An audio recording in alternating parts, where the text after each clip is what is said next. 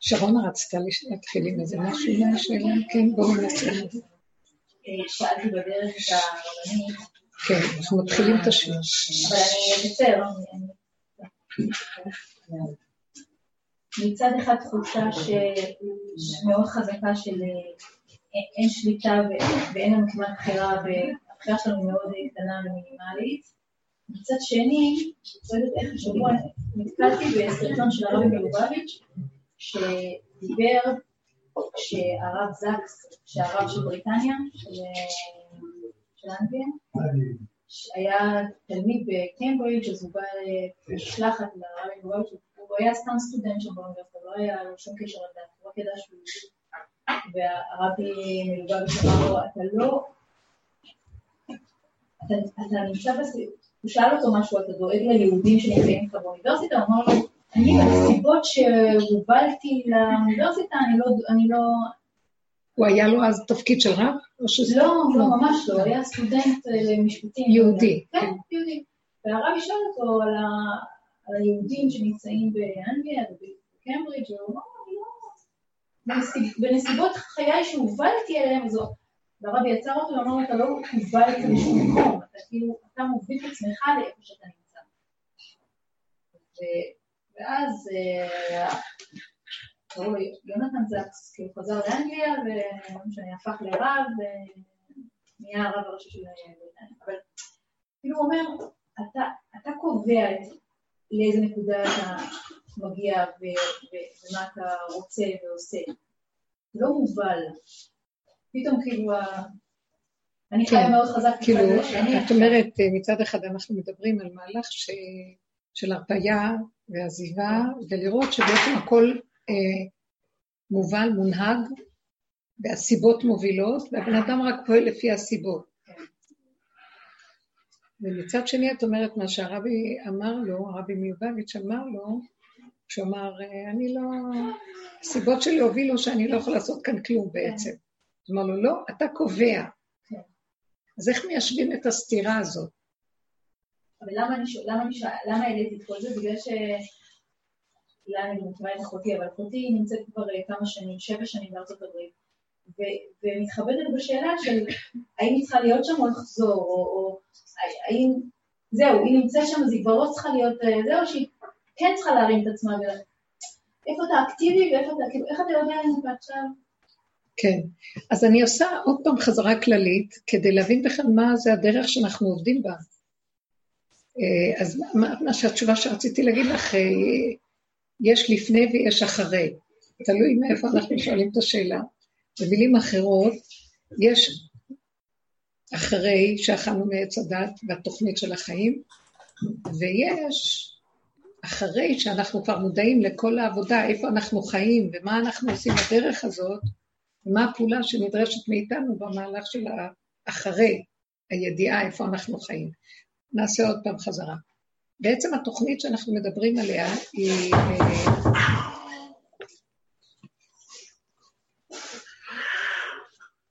אנחנו יוצאים מנקודת הנחה, לאור ההתבוננות וגם משלשלת הקבלה והמסורת, שאנחנו חיים בתוכנית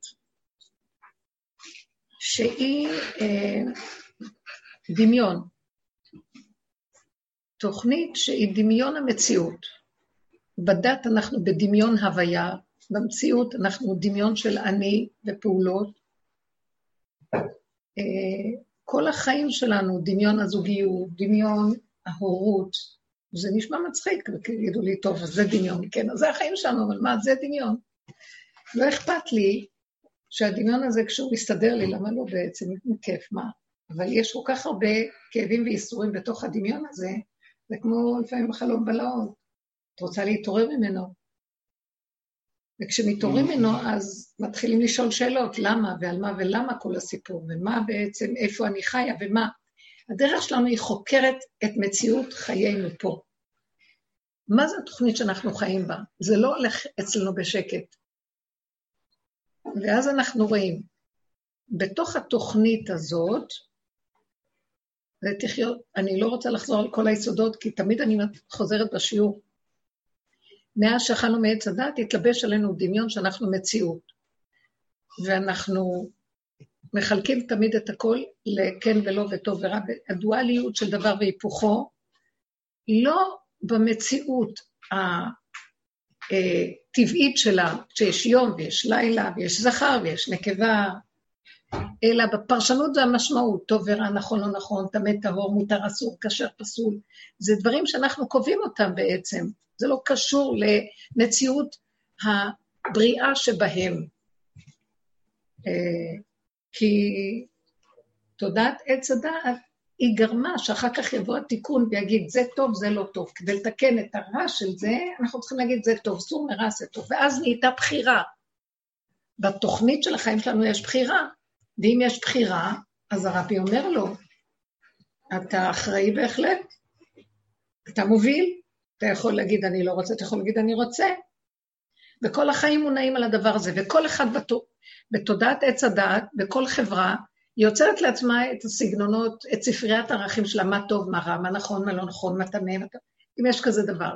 התוכנית היהודית אנחנו הולכים לפי התוכנית היהודית, ואנחנו אומרים, קיבלנו אותה ממסורת אבות, שהיא בעצם היסוד של התיקון של כל הסיפור הזה, והשורשים שלה יודעים שיש כאן קלקול, ואז מאחר והקלקול כאן גדול, ויש כאן דמיון, ויש כאן התרגשות והתרחבות, התפרשות, כלומר פרשנות ומשמעות.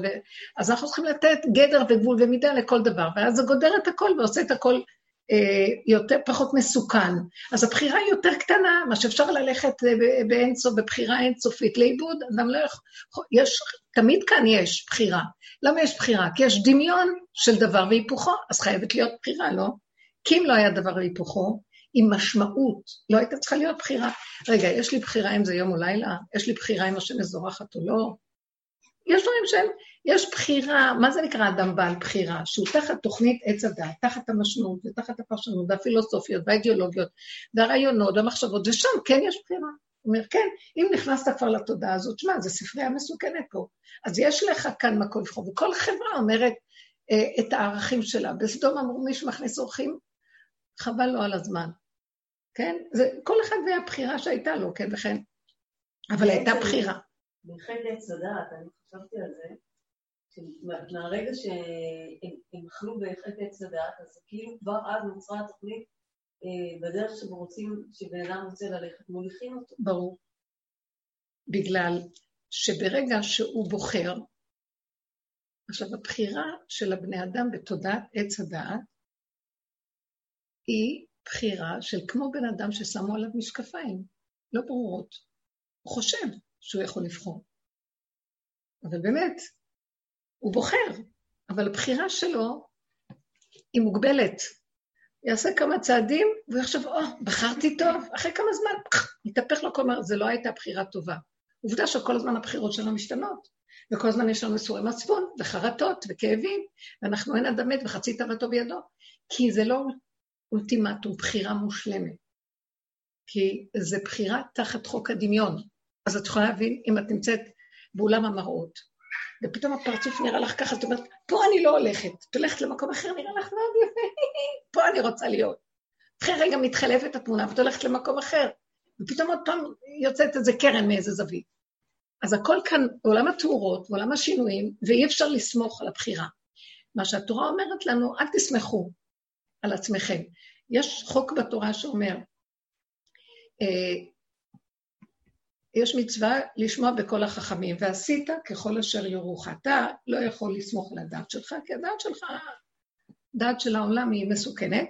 לך לאיזה חכם שמבין בחוק של הקלקול, ויודע איפה חוק התיקון היותר קרוב, ותשאל אותו. ולכן עליך לשמוע לו באיזה רמה, שאם הוא יגיד לך ששמאל זה ימין, תדע שאתה אומר, לא, אבל ימין זה שמאל, איך יכול להיות שאתה אומר שעל שמאל שהוא ימין? אז תאמין שמה שאומר טוטו מה שאתה אומר. רואה. אפילו שאתה רואה שזה ימין, מה שהוא אומר לך יותר נכון. עד כדי כך, זה המצווה. זה ממחיש לנו באיזה צורה העולם כל כך מקולקל, שאדם, על דבר שנראה לו מאוד ברור, אומר לו, לא, תעשה הפוך. ועליך לשמוע לזה, כי הוא יודע יותר את החוק הנכון. הבנתם מה אני מדברת? על כל מקרה, מה רציתי להמחיש פה? שהחוק, החוק של התורה, החוק של תודעת עץ הדת, הוא חוק שמקלקל, מבלבל. וככה הלכנו תמיד אחרי אה, דעת תורה וכן הלאה. לקראת הסוף אנחנו מגיעים למקום שאנחנו יורדים ויורדים ויורדים, ומה זאת אומרת יורדים ויורדים?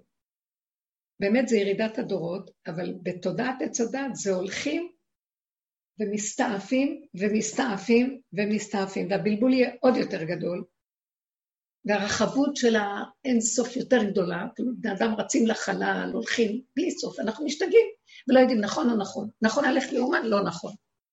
ערכים חיוביים כביכול. יהיו רבנים שיצאו, מה אתם עושים? זה גדר של עבודת זרה. ויגידו, לא, כל אחד כפי רצונו, והכל, ולא נדע מה לעשות. באה הדרך הזאת שלנו ואומרת, רגע, יש זמן, בשירת הבריאה יש, אה, מה, מה אומרים כל העופות ומה אומרים הרמסים והשקצים והחיות והבהמות? להלל ולשבח את השם. אז בכל, בדרך כלל בגלות אומרים לנו, תעשו מה שהרבנים אומרים, ככל אשר ירוחה. הלוואי אותי עזבו ותורתי שמרו. אין שם מקום להגיד לא, אבל כל אחד האלוקים שלו וכל אחד האמת שלו וכל אחד יודע מה הוא. מכוח, מעצמו הוא, הוא ידע, לא סומכים על זה. כי בשניות מגיעים לש, לכל מיני טעויות ועבודות זרות שונות וכל מיני בלבולים ועניינים, אז אני לא סומכים. אז השם אומר, תחפשו אותי במצבים האלה של תודעת עץ הדת. הלוואי אותי עזבו ולכו לפי החוקים. חוק, בלי רוחניות. אה, בקול השביעי יש, התרנגול, יש, מה אומר התרנגול? יש לו שבע קולות. בקול השביעי הוא אומר, עת לעשות להשם הפר את תורתך. כאן הוא אומר, הלוואי אותי עזבו, ותורתי שלנו פה, בא התרנגול לקראת הסוף ואומר, קול השביעי, זהו, עת לעשות להשם, עכשיו זה הזמן להרים את האלוקות. אז הפרו תורתך. זאת אומרת, הבני אדם יתחילו לאבד כביכול את הבחירה הברורה, ככה או ככה. בדרך הזאת, ושמה פנס ברמות פנימיות למטה, למטה, למטה. למה? לפרק לגמרי את כל תודעת עץ הדת, לפרק את יסוד הבחירה. כי באמת, באמת, באמת אין לאדם בחירה. אין לו בחירה. הוא נבחר, אה, כך כתוב, בעל כוחך אתה חי, בעל כוחך אתה מת, בעל כוחך אתה עתיד ליתן דין וחשבון. זה לא הגון. אם אתה בעל כוחך חי, מה רוצים ממך בכלל? טוב, בעל כוחך אתה חי. אחר כך נגמר, מישהו שואל אותך, יום אחד בא הסיפור, ו... אז אתה צריך דין וחשבון. למה? כי נקלעת לתוך תודעת עץ הדת. אז אתה חייב לתת שם דין וחשבון, כי הייתה לך בחירה. אבל לא הייתה לי בחירה אם לבוא ללכת, זה בסדר. בתוך זה הושפרצת לתוכנית ונשאבת לתוכנית הזאת. אז אתה צריך לתת דין וחשבון. היללה היא מאוד גדולה, הכאב מאוד גדול פה, זה נראה לא הגון. מי יקום ויפרק את זה? צריך לקום בן אדם. רבי שמעון בר יוחאי אמר, אני יכולה, אני יכול, אה, אה, איך אני יכול לפתור את כל העולם מן הדין. איך? אני אגיד את השורש היסודי. למה? כי הוא בעצמו עשה את זה, הוא נכנס למקום שנגמרה לו הגמרא, נגמר, היה במערה 12 שנה, אין אישה, אין ילדים, אין בית, אין משפחה, אין חברים. מוות. טענה, יושב, עיקר החיים של התנאים, או חברותא או מיטותא, זאת אומרת, בחברת חברים, תלמידי חכמים, שיש להם זכיות מדהימה. אין, אין כלום, אין כלום, אין אוכל, אין חגים, אין מועדות, אין כלום. יושב לו באדמה, וקו חרובים משבת לשבת. זהו, מה אוכל? ונגמרה לו הבחירה. אז הוא פירק את הכל והגיע למקום של אין תודעת עץ אין שום דבר. אין, זה דמיון אחד גדול הכל. זה קיבל, קיבל הערה מאוד מאוד גדולה. ומהמקום הזה הוא, טוב, הוא יצא מהמערה, והוא היה כל כך ב, במדויקות של הכלום, זאת אומרת שהוא ראה רק הכל אלוקות, אין כלום פה. יצא החוצה אדם בתודעת עץ הדת, זורע, חורש, קוצר, יושב, אוכל, נהנה לו. שם עליו עין, היה שורף אותו. מה זאת אומרת? מה, אתה לא רואה שיש אלוקים איך אתה חי בהפקרות? טוב, אתה זורע חורש, בסדר, אבל קצת עבודת השם בתוך זה, קצת הכרה, קצת זה, מה? אמר לו השם, הוא החזיר אותו למראה. תקשיבו, אדם ברמה של רבי שמעון בר יוחאי. אין לו בחירה, הוא פירק את, את הבחירה שלו, והוא נכנס למקום שהכוח האלוקי שלט עליו, ואמר לו מה לעשות. זה מדרגה אחרת לגמרי, אמר לו מה לעשות, אחר כך הוא יצא החוצה. הבחירה שלו עכשיו, האלוק, האלוקות שואלת אותו מה לעשות. שמעתם לאן הוא הפך את זה? הוא יצא מהמערה, אחרי שנה הוא כבר יצא, אז הוא הגיע לכזה מקום שהוא אמר, זה מה שהרבי אמר לו. הרבי אמר, מה זאת אומרת? אני אפרש את זה תכף. מה זאת אומרת? אה, אתה קובע. אין דמיון יותר. גם הדמיון שאתה חושב שאלוקות בשמיים ואתה פה, אין. אתה יצאת החוצה וראית את ההוא זורע ודנת אותו, אז אני אדון אותך. Mm. אין כלום. מה אכפת לך משום דבר פה? מה, מה קשור כלום? כשאתה מגיע לכלום הזה, אז אתה עכשיו אומר והדבר מתקיים. צדיק גוזר, הקדוש ברוך הוא מבטל. הוא כבר במקום אחר, לא של בחירה, במקום של, אה, אפשר להגיד את זה בפה, אין עוד מלבדו. אין מישהו אחר שיגיד לו מה לעשות. עכשיו תגידו, הדבר הזה, אנחנו קולטים אותו, יש לו אגו, וזה... אין לו אגו, האלוקות מדברת מפיו, זהו. אין, אין שניים שם.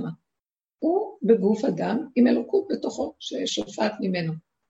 אז כשהוא אומר משהו, זה, זה אלוקות אומרת, נקודה שלום. הוא יכול לפרק את הדין. לכולם. לעצמו זה כבר לא היה. זאת אומרת, מה שאני כאן רוצה לומר, בתודעת עץ הדעת יש בחירה. ואז הרבי אמר לו, מתודעת עץ הדעת, מה זאת אומרת שאתה אומר אין, אין, אין? תתעקש ללכת בתודעה היהודית, שאכפת לך מיהודים, שתראה מה אתה יכול לעזור ליהודים, זה היה אחרי המלחמה בטח. כן, העולם מתפרק, ויהודים היו בכאבים ומפוזרים, וצריך איזו יד מכוונת באנגליה של קצה. אז אתה לא יכול להגיד, אה, אני, נסיבות חיים שלי. קום, תבחר בנקודה הנכונה, ויש לך בחירה, ואתה לא יכול להגיד, אני, החיים שלי הובילו אותי שזה לא קשור אליי.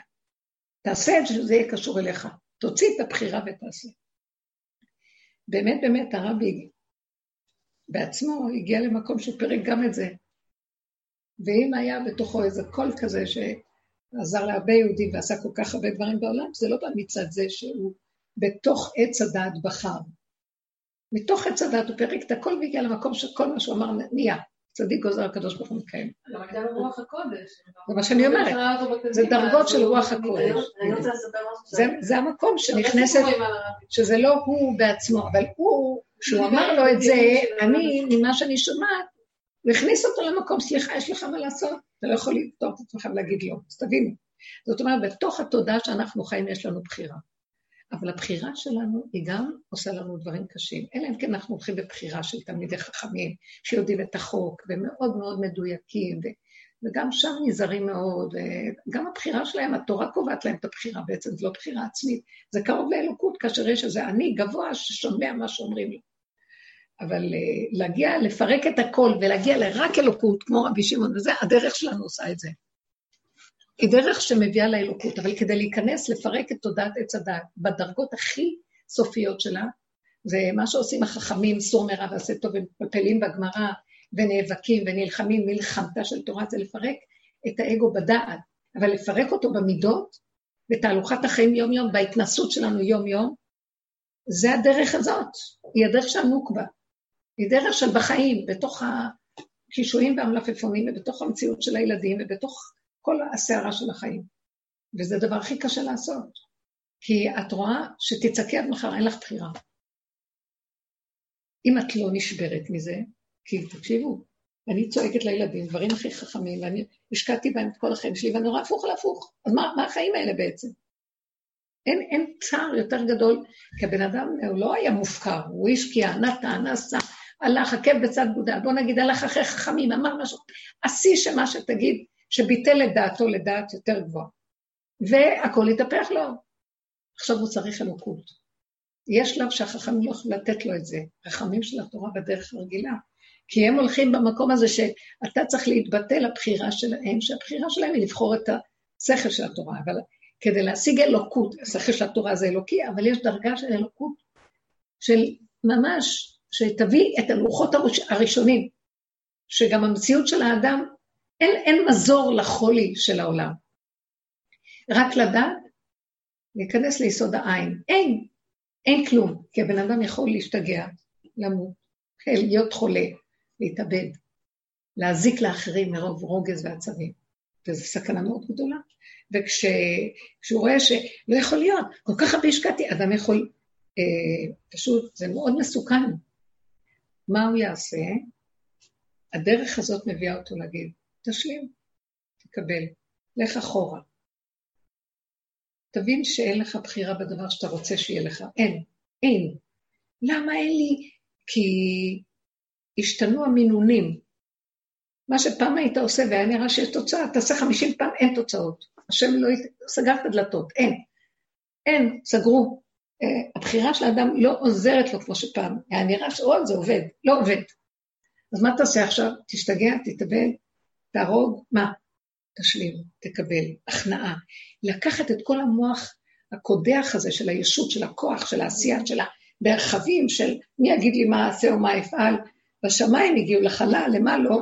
פתאום הכל התקצן, אה, יש קורונה, כל המדענים בתוך החדרים לא יכולים לצאת, כולם עם מסכות, כמו פני הדור כפני הכלב, אף אחד לא יכול לצאת, אף אחד לא... כולם בבתים, אין כינוסים, אין... הכל מתחיל להיכנס למצב, אז מה נעשה? עכשיו, זה מה שקורה, יכולים גם להשתגע מזה, או שיכולים להתייאש, או יכולים להיות אלימים, יכולים לעשות טוב, או יכולים להגיד, ככה, זה מה שאני מציעה וזה מה שאני רואה עם עצמי. אני לא יודעת קורונה, לא קורונה, לא יודעת שום דבר. אני עושה כרגיל. אני רואה דלת נסגרת, אומרת. לא חושבת, לא רוצה לחשוב. אני לא רוצה לחשוב, אה, בגלל שזה, אז אני אשב בבית. אני לא יכולה לשבת בבית. אז אני הולכת לפי הסיבות. באה הסיבה מריצה אותי, אני הולכת. בא משהו עוצר אותי, עמדת שקר וסע, אני עוצר אותי, אני עונה לה, אני, רואה, אני עונה בתמימות, ואז אני רואה, אז היא אומרת לי, טוב, סי. אני לא מכניסה למוח מושגים, אני לא מתאר לעצמי, אנחנו לא מכניסים מושגים, לא מפרשים, לא רואים תמונות ודפים בספר. נשימה. חותכים את העגבנייה ושמים בסלט. גמרת, עשית כוס, תשבי. גמרת, כל פעולה והנקודה שלה, ולא יותר מזה. אנשים הכי חכמים, הכי גדולים, חוקרים, מה לא עשו בחיים שלהם, בסוף מוצאים את עצמם. מה שנשאר להם, כמו שאמרת, לחתוך את העגבנייה ולשים בסלט ולאכול. ואם צריך לצאת, אז יוצאים. ואם מישהו יעצור, אז עוצרים. ואם מישהו זה, אז זה.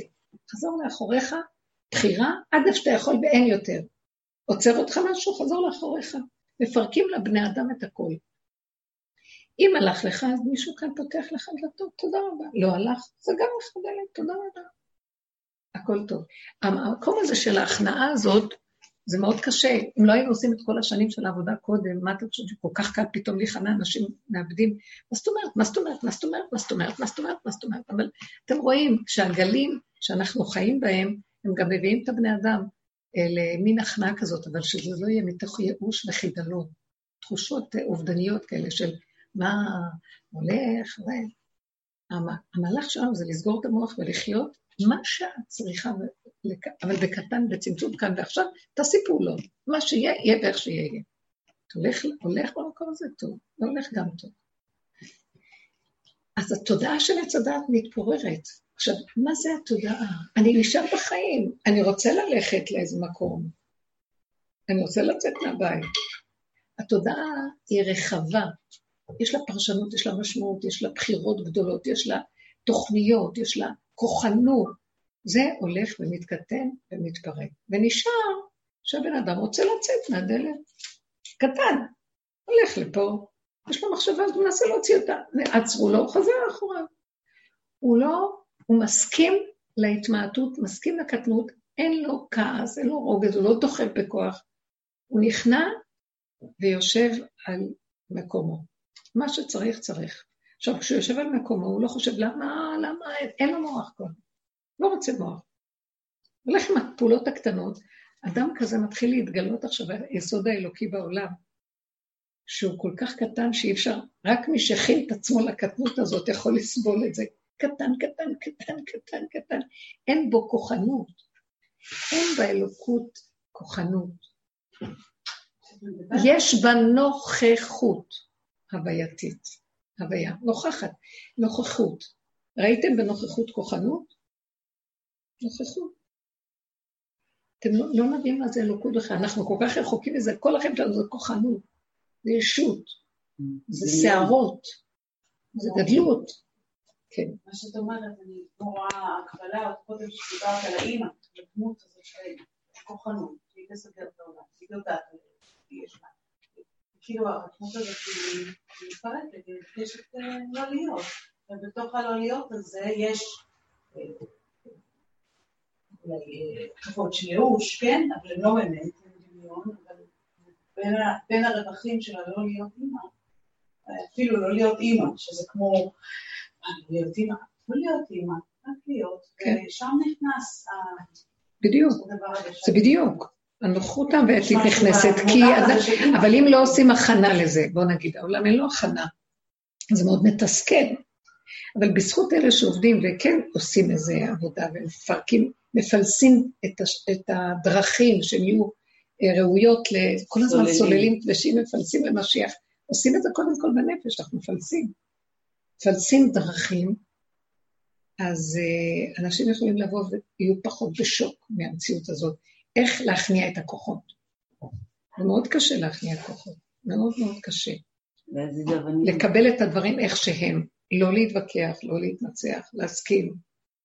אה, זה קורה, יש עכשיו משהו שיורד בעולם, או כזה, שעוזר לבני אדם בקלות להגיע לזה יותר מאשר אי פעם, כי פעם היינו רוצים מאוד להגיע לזה בעבודה שעשינו, וכמה נפלנו וכמה ונפלנו וכמה. מאוד קשה להפיל את הכיפה של תודעת הדת. תגידי עד מחר שאת הולכת בדרך האמת והבנת את הנקודה, ניגשת לעבודה, קירות אטומים. עכשיו יותר בקלות, באמת, בדרך שאתה רוצה ללך, בדיוק כאן עכשיו, זה כבר מוליכים אותו לגמרי. מה אני רוצה ללך? אני לא רוצה ללך לאף מקום, אני רק לא רוצה להתאמץ ואין לי כוח לסבול. אז עוד פותחים לי דלת.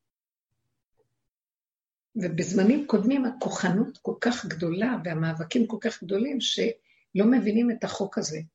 שככל שאני רוצה להיאבק נגד עץ הדת ולהיות יכולה, הוא מקבל מזה כוח למחרת להקשות עליי ולא לתת לי פתח. אז כשמותשים ועייפים ועושים ככה, גם הוא עושה ככה, הוא נופל, נכנסת הוויה. ודיברנו הרבה על הדורות של הילדים עכשיו, שהם אה, לא צריכים כלום. כן. במחשבה שלנו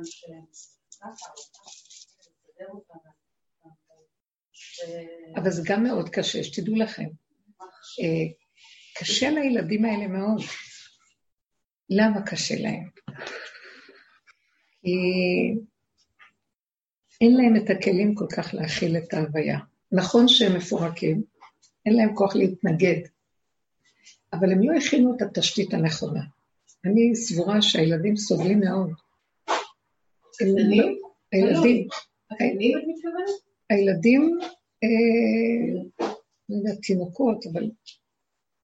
כי העולם סביבם הוא אחר ממה שהם, ואין להם כלים פנימיים להכיל את המקום הזה. אתם מבינים מה אני אומרת? אני חושבת שאת אמרת פעם, אה, שזה לא כמו, שנגיד אני חשבתי פעם, שאתה מגיע לאיזשהו שלב, שמ-0 עד זה אתה רק בונה אגו, ואחר כך רק מפרק. ואז זה הדיון הזה שלא, יש ילדים גם שהם קטנים, הם כבר יודעים לבקש אה, את הנכון שיעזור להם וישחרר אותם מה, מהמחיצה, כאילו.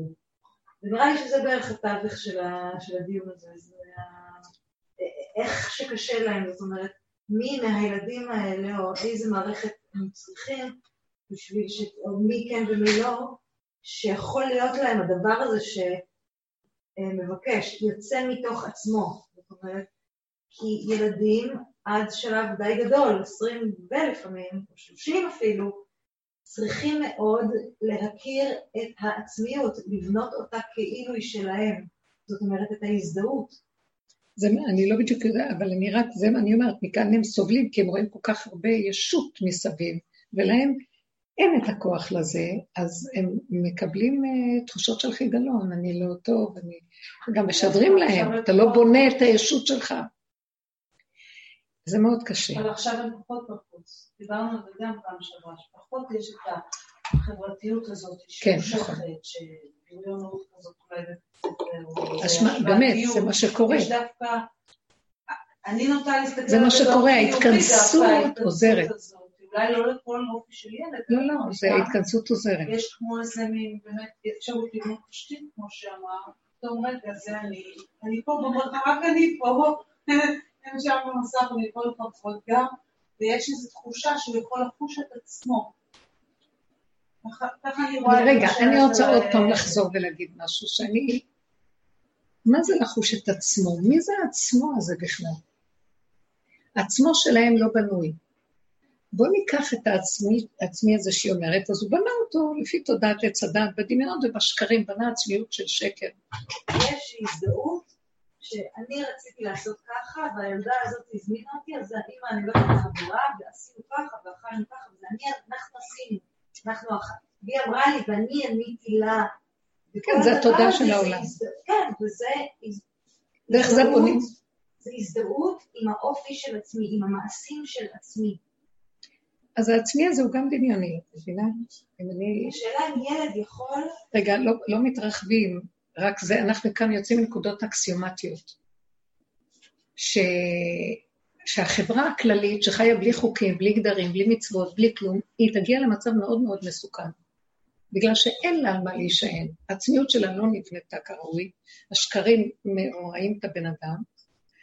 לעומת זאת, בואו ניקח ילד שחי עם כללים, גדרים, חוקים, בואו נגיד שגם על זה מתלבשים שקרים, של החברה, של הזה, אבל יש לו את הבסיס של החוקיות, הכללים, הגדרים, הוא לא יודע, הוא לא מבין, המוח שלו נתון, וזה מאוד עוזר בזמן שהכל מתפרק. אז נשאר לו, כמו שהוא אומר, נשאר לו כיסא, שולחן, נשאר לו במוח משהו שהוא יכול, אקסיומטי שהוא נשען עליו. אבל פשוט. פשוט, פשוט, בלי, בלי דעות, רעיונות, פילוסופיות, בלימוד של הגמרא, בלימוד של הזה, משהו מאוד מאוד פשוט. וזה נותן, זה נותן בסיס. אם הבן אדם הזה, יש לו את הבסיס הזה, והוא לא מתבלבל, על זה יושבת בעיה טובה. אם זה גם מתרחב וגם זה יתקלקל בכל מיני דברים, אז זה מאוד מאוד קשה. זה נותן משהו, האדם צריך איזה בסיס, אה, בוא נגיד הילדים האלה שאת אומרת, אם אנחנו מקטנות, והיינו יכולים לעבוד איתם עם הדרך הזאת, ולהגיד להם, בעולם, בוא נגיד, אה, בעולם של המידות, כי ככה זה, תיכנע כי ככה. אמא, למה לא? תבין, ילדי היקר, אם היינו עובדים איתם בדרך, לא כדאי לך לפרוץ גדר, זה יעכב לך בחזרה. תלמד להתאפק ולהגיד, אם זה ככה, אז ככה.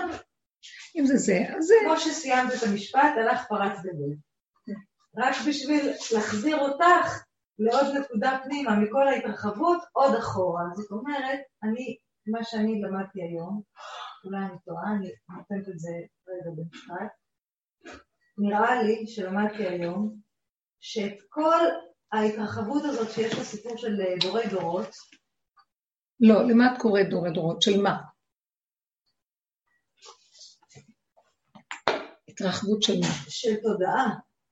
אז בוא נגדיר, של מידות, של חברתיות. עכשיו, אני רוצה להגיד לכם, יש כאן שני דברים שאני רוצה להפריד ביניהם, ואני עומדת על כך להפריד ביניהם. חוק התורה והחוק שיש בעולם בכלל, של הטבע הרגיל. יש משהו שאתם צריכות להבין, חוק התורה יש בו, אני לא מדברת על איך עושים את זה, אבל החוק, החוקים של התורה יש בהם משהו כללי, מאוד מוגדר, מאוד ספציפי, מאוד מדויק, מאוד... שעוזר לבן אדם לא לתת לדמיון להתרחב ולהתבלבל בעולם. כן, ברור. זה רגע אמר שהחוקים האלה גם אה, אם מתפוררים, זאת אומרת, גם האלוהות לא באמת יכולה להתפורר. רגע, רגע, רגע, הם לא מתפוררים, הם לא מתפוררים. אני אגיד לך מה קורה להם, מאחר והם חוקי אמת, אבל הם, בגלל שהעולם לא באמת, אז הם גם הם מתלבשים בצורות של השקר. אבל היסוד שלהם אמת. עכשיו, ברגע שנגמר המהלך, אי אפשר כבר ללכת עם המהלך של ההתרחבות. אז החוק מתחיל, הכיסויים מתפוררים, והחוק האמיתי מתחבר ליסודו. את שומעת מה אני אומרת כאן? החוק האמיתי מתחבר ליסודו.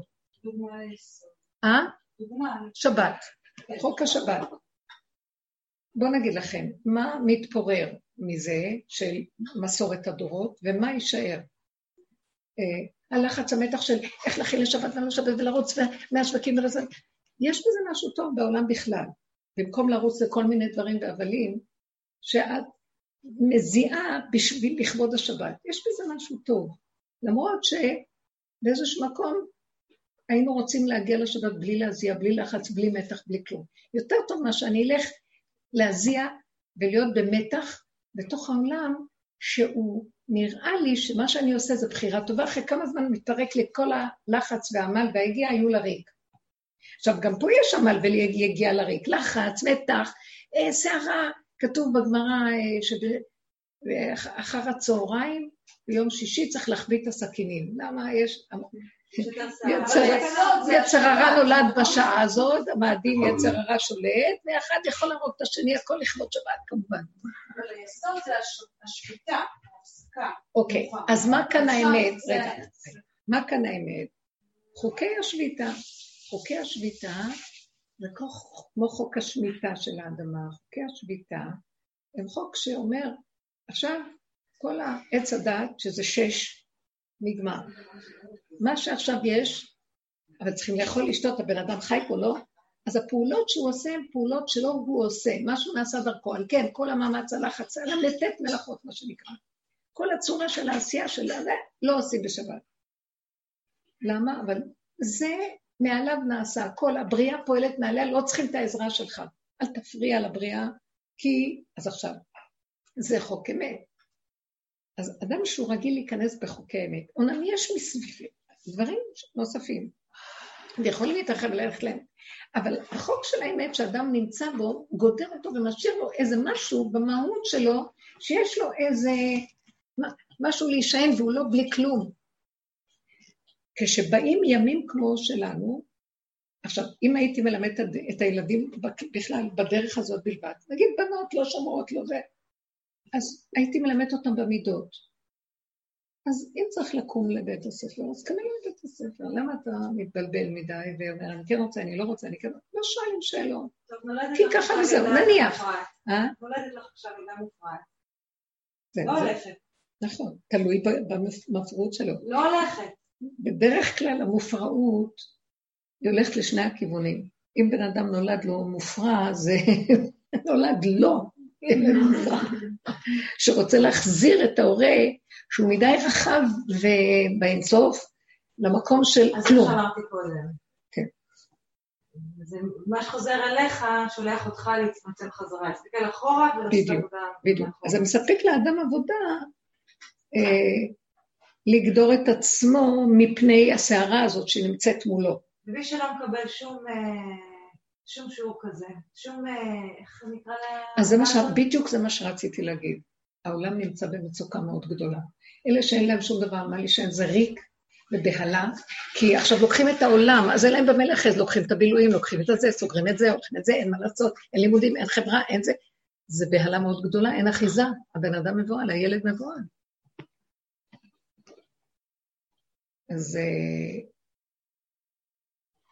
אני רוצה לומר, אה, מה שהיום בא אליי איזה סיפור של אימא שהיא נטרפת דעתה, למה? כי יש לה בן ב-13 שהוא עושה כל מיני, אה, בטרקטורונים, כל מיני כאלה אימונים, ששכנות שראו את זה אמרו לה, אמא, הילד שלך בנס חי עכשיו, תדעי לך, והיא מתה מפחד, ואין לה גיבוי, הבעל נותן לה. ואז אני אומרת לעצמי, למה הילדים גדלים ככה? ריק להם. הם עומדים על הסף של ה... להתאבד וזהו, אין מה לעשות, אז מה אכפת? אין ערך לחיים, אין ערך לכלום. הריק הזה מאוד מסוכן. המהלך של העבודה שאנחנו עושים זה להכניס למציאות שלנו ולבתים שלנו, כל אחד באשר הוא, אנחנו כאימהות, לא תלמידי חכמים, אימהות שטוב בתוך הטבע, כולנו לא חשוב, אין כאן גדר, כל הנשים. זה להכניס לבתים את הערך הפנימי הזה של הכנעה, של גבוליות, של צמצום והתמעטות והשלמה. זה גודר את הבני אדם משיגעון. להוריד ראש. עכשיו, כי אנחנו בתודעה של עץ הדת נתנו בדורות האלה רחבות מאוד גדולה לילדים, לדורות, אם זה בזכנים ובתודעות ובלימודים ובפעולות ובטיולים ובאפשרויות וזה, זה, זה. עכשיו, לוקחים את הכל, מתחיל תהליך של צמצום מאוד גדול, וזה מאוד מסוכן. עכשיו, אלה, מה שרציתי להגיד קודם, שנתתי את הדוגמה, אלה שהולכים עם הראש הזה שיש להם פה חור כאן זה, נכון שגם הם, אבל העולם שלהם סגור, מצומצם, לא פתוח לכל האפשרויות. הם יכולים להכיל את הדברים ברמה אחרת, כי יש להם איזו משענת מסוימת, מטה שיושבים עליו. בעולם בחוץ, איזה יופי, נהדר, איזה כיף. בוא נרקוד, גשם. אם היה גשם, אז הבן שלי יצא מהזום טוב באמצע, ויצא החוצה, אמר לי, אני זה הוא לא ככה רץ בזה. בירושלים היה גשם עוד לפני כמה ימים, ממש. מאוד מאוד לפני. אתה הלכתי לבית כנסת ביום שבת. כזה אמרתי, חשבתי ל... אה, לא, רציתי לעשות משהו. עכשיו יש לי, הרבה חיוכים יהיה לי. תכף השיחה תשתנה.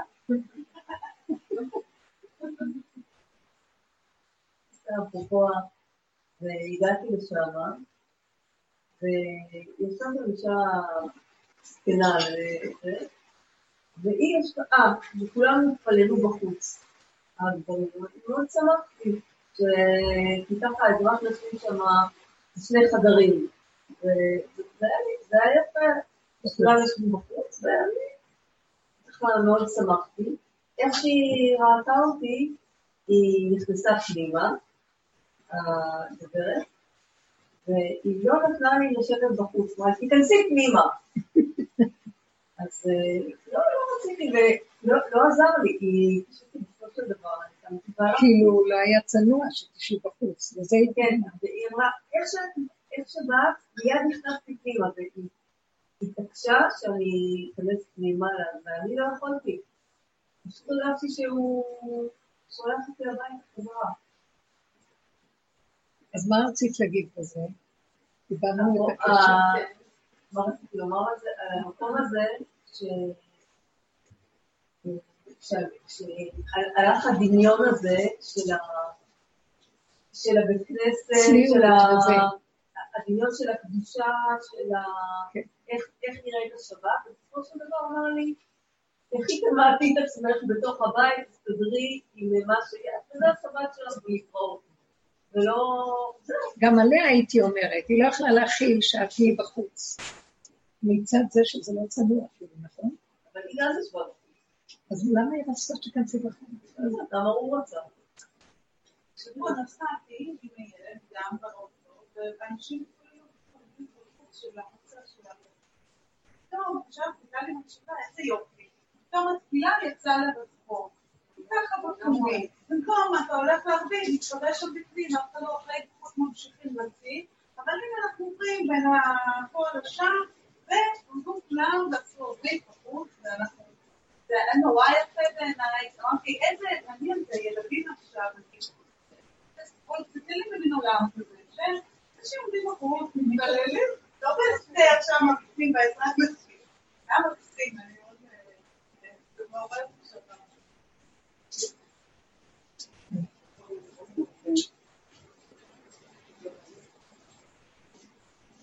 שמתי לב שהם זזים לפי הצל. אולי יש הסבר בגלל הרעש. ואיך נראה? אני מצידי מאוד כיף. לא. מה את אומרת? לא, סתם. לפי הצל, פעם אחת זה בחזית, פעם אחת זה ברחוב, הם עומדים לפי הצל של השמש. חריף פה, ומחר פה. כולם נהנים.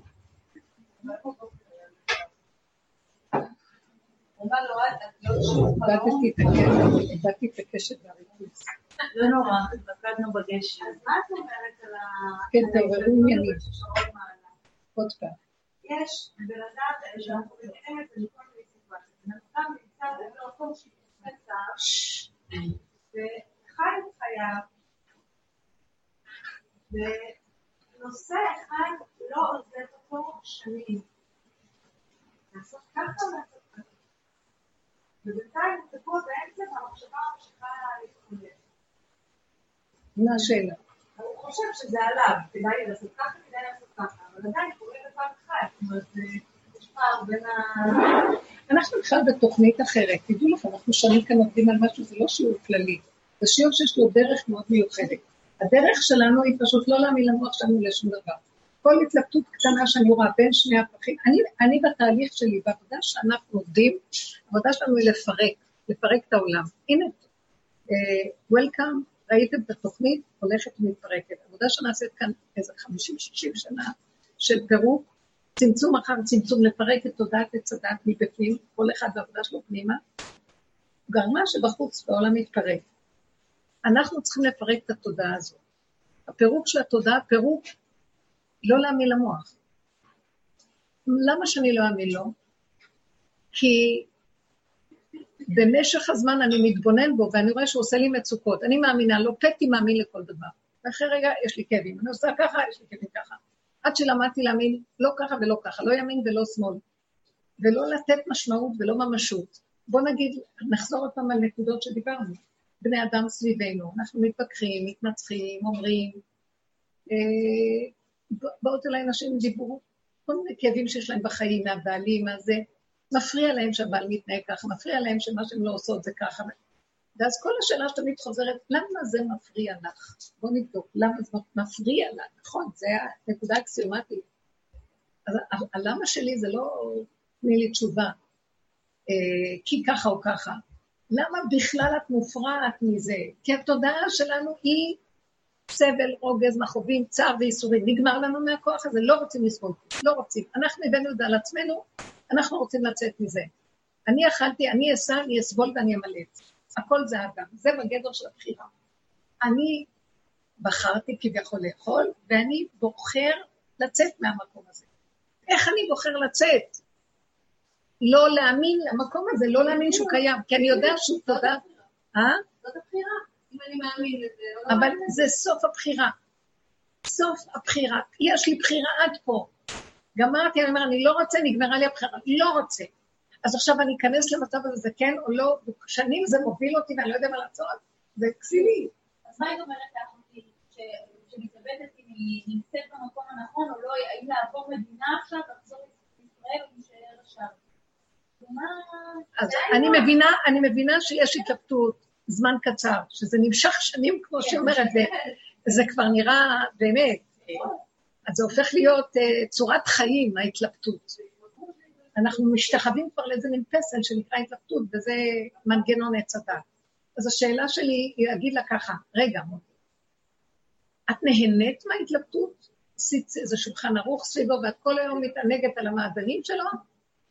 לא, את סובלת. למה את סובלת כל כך הרבה זמן? תגיעי בנקודת הסבל, האיסורים שזה עושה לך. המהלך הזה עושה איסורים לפני אדם. אני כן אעשה, אני לא אעשה. אין שמחה כהתרת הספק. היא בספק. הספק מבלבל את האדם, גומר עליו את החיים. יותר טוב לך, תעשי דין דינו, תבחרי, וגמרנו, העיקר צמא הספק. לא, זה לא דין דינו, זה מאוד חשוב. עברו עליה 60 שנה, וזה מאוד חשוב. וכמו זאת, יש לי אישה שאני מכירה, שהיא בוגרת, מאוד מבוגרת, היא כבר כמעט בת 65, שהצעתי לה איזה שידוך לפני שנתיים. שידוך אה, ככה, אמרתי לה, היא רווקה, היא לא התחתנה. תשמעי, יש איזה רב אלמן, משהו, מתאים לך, מתאים לך. אז כשנתתי לה פרטים וזה כל, אז היא אומרת לי, מה, עם זה אני אחיה כל החיים? היא עוד חושבת שהיא במיטבה והכל רק מתחיל, והפעימה רק פעימה ראשונה. תקשיבו, אז אנחנו כולנו כאלה, זה לא היא, זה אני, זה כולנו. אז אם היא לא נוגעת שהיא סובלת מזה, כי, המוח, כי הרגליים שלה במוח, אז היא לא מרגישה מה עובר עליה, כשהיא מתחילה להוריד את הרגליים מהראש ומתחילה לרדת למטה, היא לא תוכל לסבול יום אחד מהנחשים והעקרבים שעוקצים אותה במוח שהיא לא שמה לב אליהם. היא פשוט מנותקת מהמצב של עצמה, וכל הדרך שלנו זה כל הזמן להסתכל ולראות מה אנחנו במצוקות. למה אנחנו מדלגים על זה? הדרך הזאת הביאה אותי לערך הזה הכי גדול בעולם, שטיפה של צער, אני אומרת, מה פתאום? איזה... למה שאני אצייר את הנפש? עכשיו, הנפש שלי לא שלי שמה, זה כבר שכינה. איך אני מעיזה, האני של עץ הדעת יכול לזלזל ולהיות מזוכיסט, כי הוא מהאני של עץ הדעת שהוא כוח שבאדם, שהוא חפץ להעביד את האדם ולהרוס אותו. והאדם חושב זה אני, אני, לא, זה לא הוא, יש בתוכו כוח שונא ומעביד, מזוכיסט. וכשאני רואה את זה ומבחינה בזה, טיפש מי שיצייר את עצמו עד כדי כך, תגור מתחת לאדמה, העיקר שתפסיק לסבול, מה זה חשוב שתגר כבר? אידיאולוגיות, רעיונות, מלחמות, עניינים, הוא סובל. הוא חותך את העגבנייה בנשימה הזאת, זה שהוא גר. שלום על ישראל, שקט לו, שלווה לו, טעים לו, מתוק לו, נעים לו הרגע הזה. אין מגורים אחרים. אם הבן אדם מרכז את הנקודה הזאת, למה? באותו רגע הוא מקים את השכינה שבתוכו. עכשיו, כשהוא מקים את השכינה, פתאום הוא רואה את האני של עץ הדת לעומת האני השכינה, אני השם. לא מוכנה לסבול רגע אחד. עוז וחמדה במקומו, החיים הכי טובים על האדמות, עצם הנשימה הזאת. ועץ הדת עם ההפלגות שלו, וייתם כאלוקים בסוף העולמות, ויש לי הרצון, ואני עוד מעט אגור בכל מיני עולמות, ואני רק אתחיל את החיים שלי עכשיו, ואני אתחתן עם הזקן הזה, מה? היא בכלל לא רואה את עצמה, איפה היא? וככה אנחנו חיים בתודעה הזאת, אז היא מתלבט כל החיים, הוא מתלבט לפי מה שאת אומרת. תקשיבי, איזה בזבוז חיים. בן אדם שמתלבט חיים מאוד קשה. הוא חי כאילו אה, בדיעבד, כאילו, במילא הוא עוד לא חי, אבל עוד מעט הוא יתחיל לחיות, הוא עוד לא חי עד גיל, עד שמצלצל הפעמון. אז לכן העבודה שלנו להכיר, ואנחנו מכירים את זה בדרך הזאת, אומרים, קדימה, מספיק עם האילוזיה הנוראית הזאת, בגניבת הדעת האיומה הזאת, השקר הנורא שכאן גומר עלינו, לא רוצה, לא מדובשך ולא מובטח, סלק אותך מעליי, אני רוצה לשאול את הנשימה רגע, תביאו עוד בנייה, שארי קטן. זהו. אבו לנו משקה, מתאביס לי קשקה, וזהו, מה יש כאן לעשות? אז אם אנחנו מורישים את זה לילדים, הם מקבלים חיות, אלה שאין להם ערכים בודדים. עוד אלה יש להם איזה עוד אמונה במה שמחזיקים, בכללים, וזה משמח את הלב, התורה משמחת לב. ואלה שאין להם כלום, ממה יחיו? פתאום אנחנו מוצאים להם מקום אפילו יותר טוב מהכל. תחיה עם הנשימה של חבר שזה ככה, אין יותר מזה ותהנה, ואין כלום, שכינה לידך. זה איך שרבי שמעון רצה להציל את העולם, אתם לא מבינים? רצה להציל את כל אלה שאין להם כלום. לא אלה שיש להם משהו ומחזיקים מדורי דורות ויש להם איזה מסורת, אני לא מזלזלת בהם. אני מורידה את השאפו, איך אומרים? טוב עליהם. אבל אלה שאין להם כל השליחויות לצאת לדבר לאנשים מהם, זה להביא את העם האבוד. והם יהיו ברגע אחד יותר מאשר כולם. אם רק יתפסו את הנקודה ויגידו עגבנייה. אתם לא מבינים, זה כל כך יפה, אבל זה מאוד קשה, כי יש איזה כוח עקשן מטופש, הורס, מחריב, מזוכיסט, לא יודעת איך לקרוא לו, רשע. ואנחנו צריכים להיות מאוד חזקים ולא לתת לו. לתפוס את המקל ולרדוף אחריו עד שנפרק לו את עצמו. עכשיו, לא אפילו לרדוף אחריו, מספיק רק שתגידי מילה הוא יכול ללכת, אבל מילה חזקה. וכל הדרך שאנחנו עושים, אה, מה המוטו שלה בכלל? אין ללכת לאף מקום. בתוך הקושי שלך, תיכנס בתוך היסוד הזה. אני כן אעשה ככה, אני לא אעשה ככה, אני כן אעשה ככה. לא, אל תיכנסי במה לעשות, לא לעשות, במה שנקרא אה, ערך של הדבר. תיכנס בעצם הדבר, למה אתה מתלבט? עכשיו, מה, מה תעשה? תיכנס בהתלבטות, ותיכנס בהתלבטות, ותיכנס עוד יותר בהתלבטות, ותחצה את החלק את, עד שתגיע לדלת האחורית מהצד השני. תלך במסלול הזה, זה חושך, זה קשה. אה, אז תגלה משוגע, שיגמר הספק הזה, יבוא אחר, יגמר זה, זה מנגנון משוגע שאף פעם אין לו מנוחה. והוא מיטלטל מצד לצד, והוא הורס, והורג, ואני רוצה להיכנס בו, ולרגע אני אומר, אז, אז, אז, אז אין לי כלום, אז, אז, אז אני לא, אין לך כלום. תתמקדי בנשימה, ואין אפילו שני חורים, רק מה שיוצא ביניהם, כי אין כלום כבר. ואדם שעובר את זה, זה, זה מוחש כמו שהוא מת, כמו שהוא רואה עכשיו את החיים שלו. זה המתאבד הכי אמיתי, זה, זה מתאבד לחיים הקודמים. שקודם הוא התאבד ולא יודע איך, אז יתאבד עוד יותר עכשיו.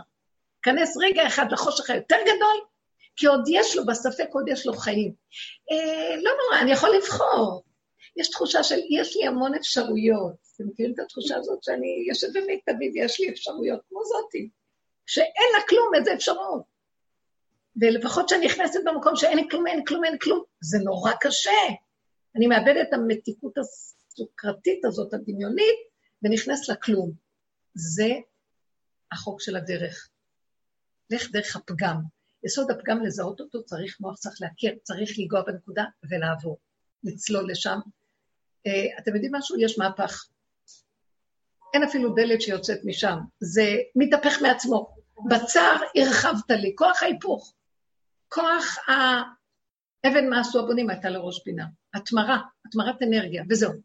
ונגמר הספק ונגמר הזה, אתה נכנס לחוק אחר, כאילו עברת כדור אחר. וזה מה שאנחנו רוצים לעשות פה. וזה האור החדש, הוא בא משם. לא ברעש השם, לא בסערה, לא ברוח, כל דממה דקה. לא בשמיים היא, לא מעבר לים, לא בארץ רחוקה.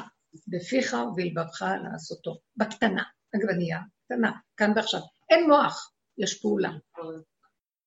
קחו את, קחו את הדרך, קחו את העבודה. עכשיו, דוגמה קטנה, תבואו דוגמאות מהחיים, תראו איך אנחנו ממקדים באיך להיכנס, לבטל את הכל ולהיכנס בנקודה.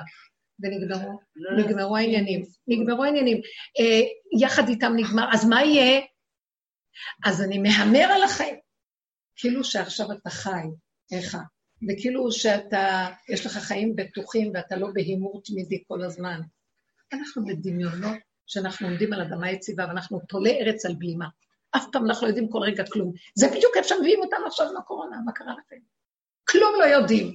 ואני מרגישה שהם אוהבים את המקום הזה, זה לא הם. משהו בהנהגה הגדולה מביאה את הבני אדם לזה, שהמדינה לא תרפה. היא, אפילו אם אפשר להגיד, חבר'ה, הגענו לחוף. לא, היא עכשיו תפתח עוד איזה אגם סגור ותפתח אותו, שיהיה עוד מים.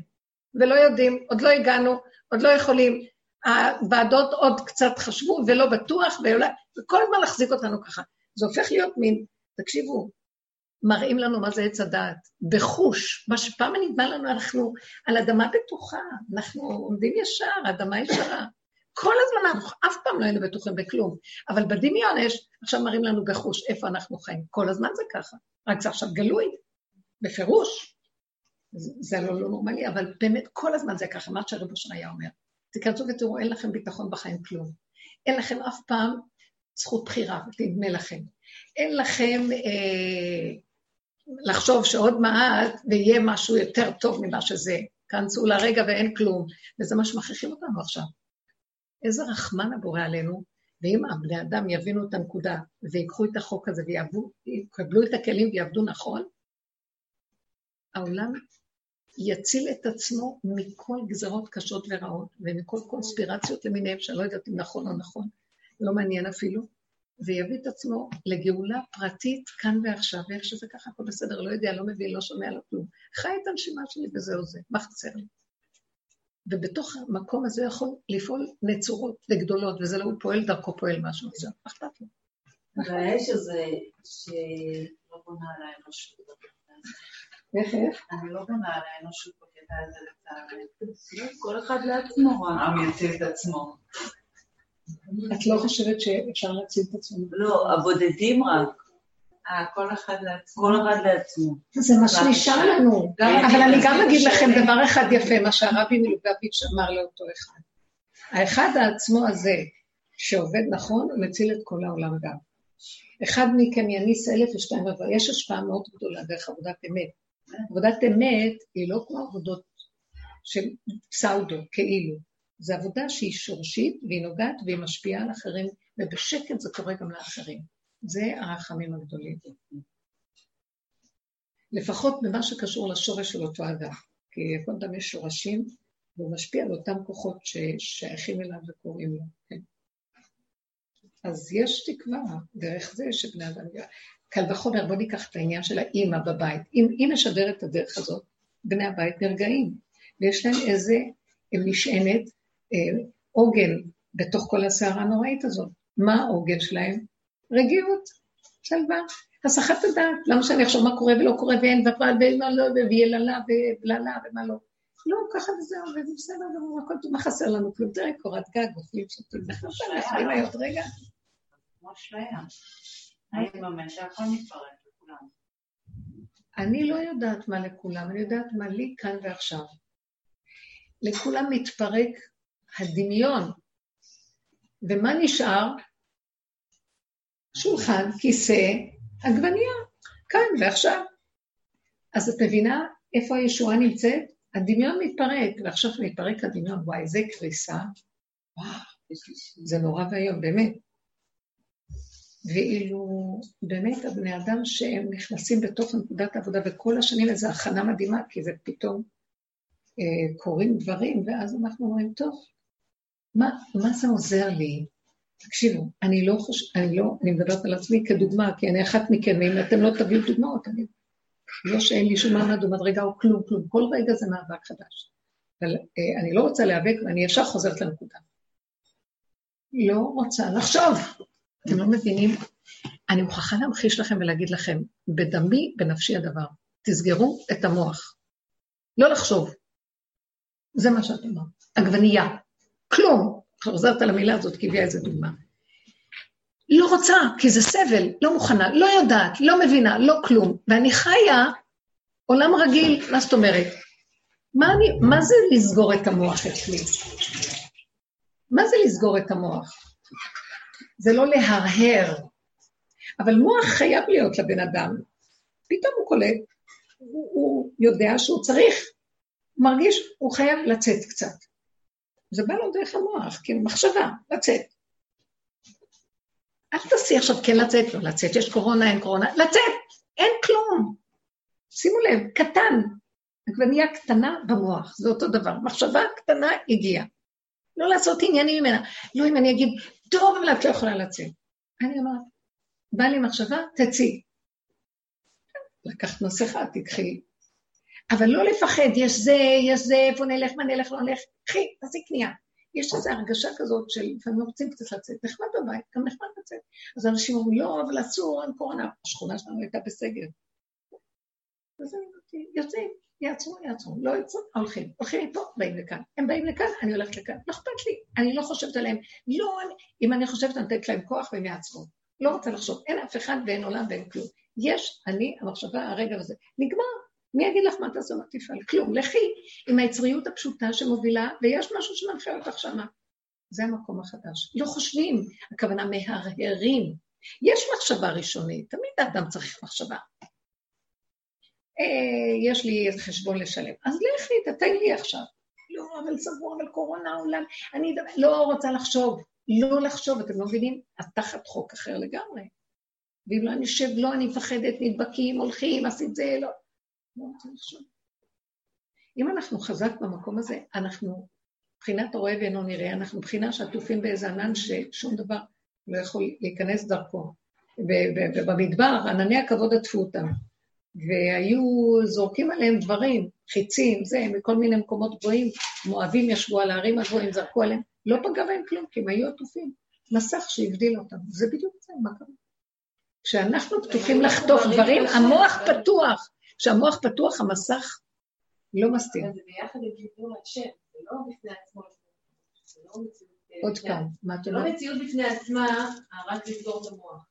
זאת אומרת, בו זמנית יש מציאות. אז אני רוצה להגיד לך משהו שהתחדש יותר ומתחדש גם. של חיבור, של... זה גם כן דמיונות. זה חיבור עם השם, אין משהו אחר. לא, אבל זה כשאת מתארת, אבל כשאת מתארת את זה, זה כבר נראה איזה עבודה להתחבר. לא להתחבר. עצם זה שאני נועלת את המוח... יש נוכחות. בדיוק. עצם זה שאני נועלת את המוח, נוכחות פשוטה. המוח לא נותן לראות את זה. המוח מפעיל כוחנות. איך שאני, לפעמים יש לי שקט, שלווה וזה. פתאום קופץ לי משהו במוח, הוא מתחיל להתרחב, נגמר השלווה, נעלמה, ומתחיל להיות כוחנות. אפילו כוח קטן, להתאמץ על משהו. אתם לא יודעים מה זה המוח הזה. כולו כוחות. הוויה אין לה כוח, היא לא כוח.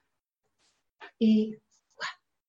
והיא עוצמתית ברמות, משנה עולמות. זה דבר שאנחנו לא מבינים, כי זה רחוק מאיתנו בכלל. אנחנו חיים ברמה של דעות, רגשות, כוחניות. ככה אנחנו חיים. במוח יש המון כוח, ברגש זה סערה נוראית. אבל איך אתה מזהה איזה מחשבה היא, היא כמו הראשונה, תצאי עכשיו החוצה, בא לך לצאת, או מחשבה כבר ש... אבל, אבל אסור, אולי אבל אסור, נתחיל להסתבר. יש באים אבל אולי פן, ואילו המחשבה הראשונית היא נתון, לצאת, ללכת. כיף. זה בא מהיצריות, נחמד, מהפשוט ה... אה, משהו חיובי? זה לא עניין של חיובי, זה לא עניין של איזה צורך. משהו יצרי. צריך אוויר, צריך לנשום, צריך ללכת, צריך לעשות, צריך... חושי. לא מחשבתי. חושי של הגוף, הגוף. משהו חושי פשוט. הגוף מדבר. יש גם מחשבה. אה, כשהרגשתי ככה ופתאום בא לי מחשבה ואמרה, טוב, אז תשלמי כבר את החשמל, נניח. קחי, תתאי לי, תשלמי את החשמל. כאילו שיש לי הרבה זמן כזה, וזה דוגמה מאוד קטנה של איזה רגע כזה. כאלה הרגעים יש, זה מאוד יפה. אני נשארת כאן, אומרת, טוב, אני רוצה לצאת, אחר כך יש איזה משהו ש... טלפון שבא הסיח את הדעת, ועכשיו המחשבה השתנתה. ואז אני נכנסת לעשות צלם. ואז מתחיל המוח לטחון טוב, אז מה, למה את צריכה עכשיו לעשות את זה, רצית לצאת את זה? לסגור. להיצמד לנתונים הקיימים, ומה שצריך להיות הוא יהיה. אם באמת, פתאום קיבלתי איזה טלפון ומישהי אמרה, את צריכה טרמפלז מקום, אני יורדת מהשכונה, מהרחוב הזה וזה. פתאום נזכרתי שראיתי שהשם עיכב, כי היא יצאה קצת אחרי, וזה היה, מישהו מנהל כאן ומסדר את הכל, הכל לטוב. אבל אני לא אשאר במות שלי עם הסבל של אני פותרת ומסדרת את העניינים, כי אני לא מגיעה להכרעה, זה קשה מאוד. כי ישר יבוא משה, ודעה תבוא, ונתונים של העולם, והעולם מטעה את הבן אדם, ואנחנו חייבים לצאת ממנו עכשיו, ולא נשים לב לעולם. עכשיו, תפעל בתוך העולם עם העולם. למשל, את רוצה לקנות דירה, ויש לכם מחשבה, כן לקחת, לא, ואת לא רוצה זה, ובאיזשהו מקום אני אומרת, אל תחשבי הרבה. מה הכי חזק? שאת רוצה לקנות. מה השני החזק? את לא רוצה למכור אותם. לכי עכשיו איך שזה, ונראה מה יהיה. תתחילי לעשות פעולות. תחתמי על זה, תלכי. לכי תראי, אתם לא יודעים איך שדברים נפתחים. עכשיו, בן אדם יושב ומתכנן ומתכנן, מתכנן ומתלבט וחושב על זה, מועקה, טרדה, כאבים. הוא מפסיד את הפעימה של החיים שמנהלת ומסדר את הכול, כי בדרך שלא רוצה ללכת ומילא מוליכים אותו, אז למה אתה מספיק? יכולה לחבר את זה למזג האוויר, למצב של הכדור, כאילו לזה שכל הבלאגן, התחממות גלובלית, מגפה, כל העניין כולו, זה שאנחנו כולנו, כל בני האדם הם ביחד, ביחד בצמצום, הם ביחד במגפת תקשורת או מה שלא נקרא לזה. כאילו, מה, מה זה עוזר לנו, אם אני אומרת ה... כאילו, זה לא רק של בני אדם מה שקורה פה. זה לא רק של הסוג חיה הזאת, זה גם של הכדור עצמו. איך זה, כאילו... אבל הכדור עצמו מונהג על ידי. הבן אדם גורם את כל מה שקורה פה. בתודעת עץ הדת, הוא גרם לכל הסיפור הזה. אז אני לא רוצה להסתכל גלובלית בלי לחזור לקשר, אבל זה, לעולם יאמר האדם בשבילי ובגללי יקום. אז מחזיר אותי עוד פעם לקטן, תמיד כדאי להישאר בקטן ולהתחיל לפעול בקטנה עם עצמי. בכדור יש את הכוחות שלו, זאת אומרת, יש כוחות שהם גדולים מן האדם, שמנהלים מה? מה? הכל יש באדם בקטן. איזה הבove so below. האדם מלמעלה הוא בדיוק האדם למטה, זה אותו דבר הכל. כל החומרים בריכוז אחר, אבל זה אותו דבר לגמרי. כשהוא פועל פה הוא מזיז את הכל שם. כשהוא מחריב פה הוא מחריב הכל שם. זה דבר ידוע. אז לכן אני לא רוצה להיות שם מדי תקועה. יש כזה רגע שאני רואה, וואו. הם פשוט חוזרים, זה עוד שיקוף שלי. עוד סיפור של הצמצום. זאת גם משם תחזור. בדיוק, הכל זה צמצום. וגם עוד חוק שאמרנו, שהכדור הזה תמיד יהיה בשבירה. זה סוד הפגם. הפגם. תמיד מה שלא קורה, תמיד הוא צריך להגיע לשבירה. אז עכשיו, חבל לו על האדם להצטער על שום דבר. Mm. כי הבן אדם יחריב, יהרוס. כמה דורות היו בדורות של דור המבול והפלגה, וזה, הרסו את העולם, החריבו, העולם נחרב כמה פעמים. היו כאן תופעות טבע קשות שהרסו והחריבו. והתורה שהורידו לעולם, שזה חוק אלוקי, שהוא נכנס בגדר של הקלקול גם, אבל בכל אופן יש כאן איזו הבטה, עוזרת למתן, כשהשם הבטיח שלא יהיה, לא יהיה קטסטרופה מוחלטת. אז יש כיסים בעולם ששם באמת אנשים גורמים את הצונאמים של עצמם וזה וזה, אבל בעולם יש מה שנקרא אה, סכנה תמידית, שתמיד זה יבוא למצב של שבירה. השם הבטיח שלא יהיה כמו השבירה שהייתה במבול. אה, אז למה אמרתי את זה? כי יסוד השבירה, איך אנחנו נעבוד עם זה? זה מביא ייאוש. למה ייאוש? תודעת עץ הדת רוצה להיות מושלמות, וזה העבודה זרה של הכדור. אנחנו תמיד נשבור ותמיד נשבר, אז מה נעשה? מי שחי את סכנתו, שהוא מציאות של שבירה, לפני שהשבירה באה, רב אושר היה צועק על זה. תיכנסו לסכנה שאתם הולכים לשבור ולהישבר ותצטמצמו. ואז אתה לא הורס. כלומר, נחיה בצמצום. האדם כל כך מסוכן, הוא אב נזיקין, לא רק נזיק, אב נזיקין. ומאוד מסוכן, כי יש לו את התוכנית של עץ הדת. זה האב נזיקין שלו.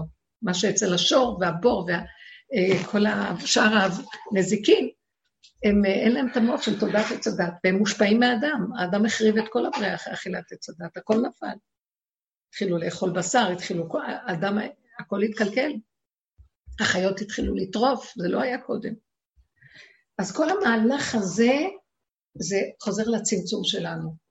ומה רב אושר היה מציע? תחיה את הסכנה. למה? מה, מה סכנה, מה סכנה? אנחנו מציאות של נפילה, שיוורון. אז תחיה אותה קודם על מנת שזה לא יקרה בפועל. וכשאתה נכנס כמו עם ההתלבטות דרך הכוח הזה של השבירה, סכנה, אתה עובר למצרס השני, התמרת אנרגיה, אין שבירה. עכשיו, הכדור תמיד בשבירה, אבל כשאתה מגיע ליסוד של השבירה, משלים, מסכים, מקבל, נכנע, עושה התמרה ומופיע כוח אלוקי ששומר על הבריאה. אדם לא יכול לשמור על הבריאה. הוא לא יכול, עד מחר תחנך אותו. יש בו כוח הרס וחורבן. אז לכן אנחנו מאוד נזהרים מעץ הדת וסוגרים אותו כמה שאפשר. אני אגיד לכם, אני אפתח את המוח, זה יחריב אותי. הוא יביא לי ייאוש, דיכאון, יביא לי, אה, או, ש, או שאני אגיד לעצמי, לא, תהיי בייאוש, אז אני עכשיו אלך לאיזה דמיון שאני אשתה שלוש כוסות קפה ויהיה לי שמחה מזה, ואני אחריב את עצמי בצורה אחרת. אה, כל הזמן אדם בורח מכאן לכאן לכאן, הוא לא יכול לנגוע בנקודה ולהיות בה. אז זה מה שמתבקשים מאיתנו. בקטנה, כל רגע תפוס את הנקודה שאתה הולך להישבר. אופס, אתה הולך ל... אה. וכשהוא חי ככה, הוא שומר על עולמו. זה עוזר מאוד מאוד לעולם. אנשים שחיים, כל העולם ניזון בזכות רבי חנינא שחי מכף חרובים משבת לשבת. הוא חי בצמצום גדול, וכל העולם, הברכה והשפע שבעולם באים מהצמצום של זה. זה מאוד יפה, לעומת אחד שחי, וואי, איזה, איזה בזבוז ואיזה אה, בלטשחית שיש לו חומרים בעולם, ומה שאנחנו עושים פה, ומחריבים את העולם. ברור. זה ההפקרות של החיוביות המושלמת של האדם. הוא היה חי את סכנתו ושבירתו, ולא נשבר משבירתו, רק מכיר בזה, מה, זה עיניים ירוקות, זה שחורות. למה אין לי כחולות? שחורות. ככה. זה, האדם צריך לעמוד עם רגליים ולהכיר באמת, להודות בכחול. המוח לא נותן לו.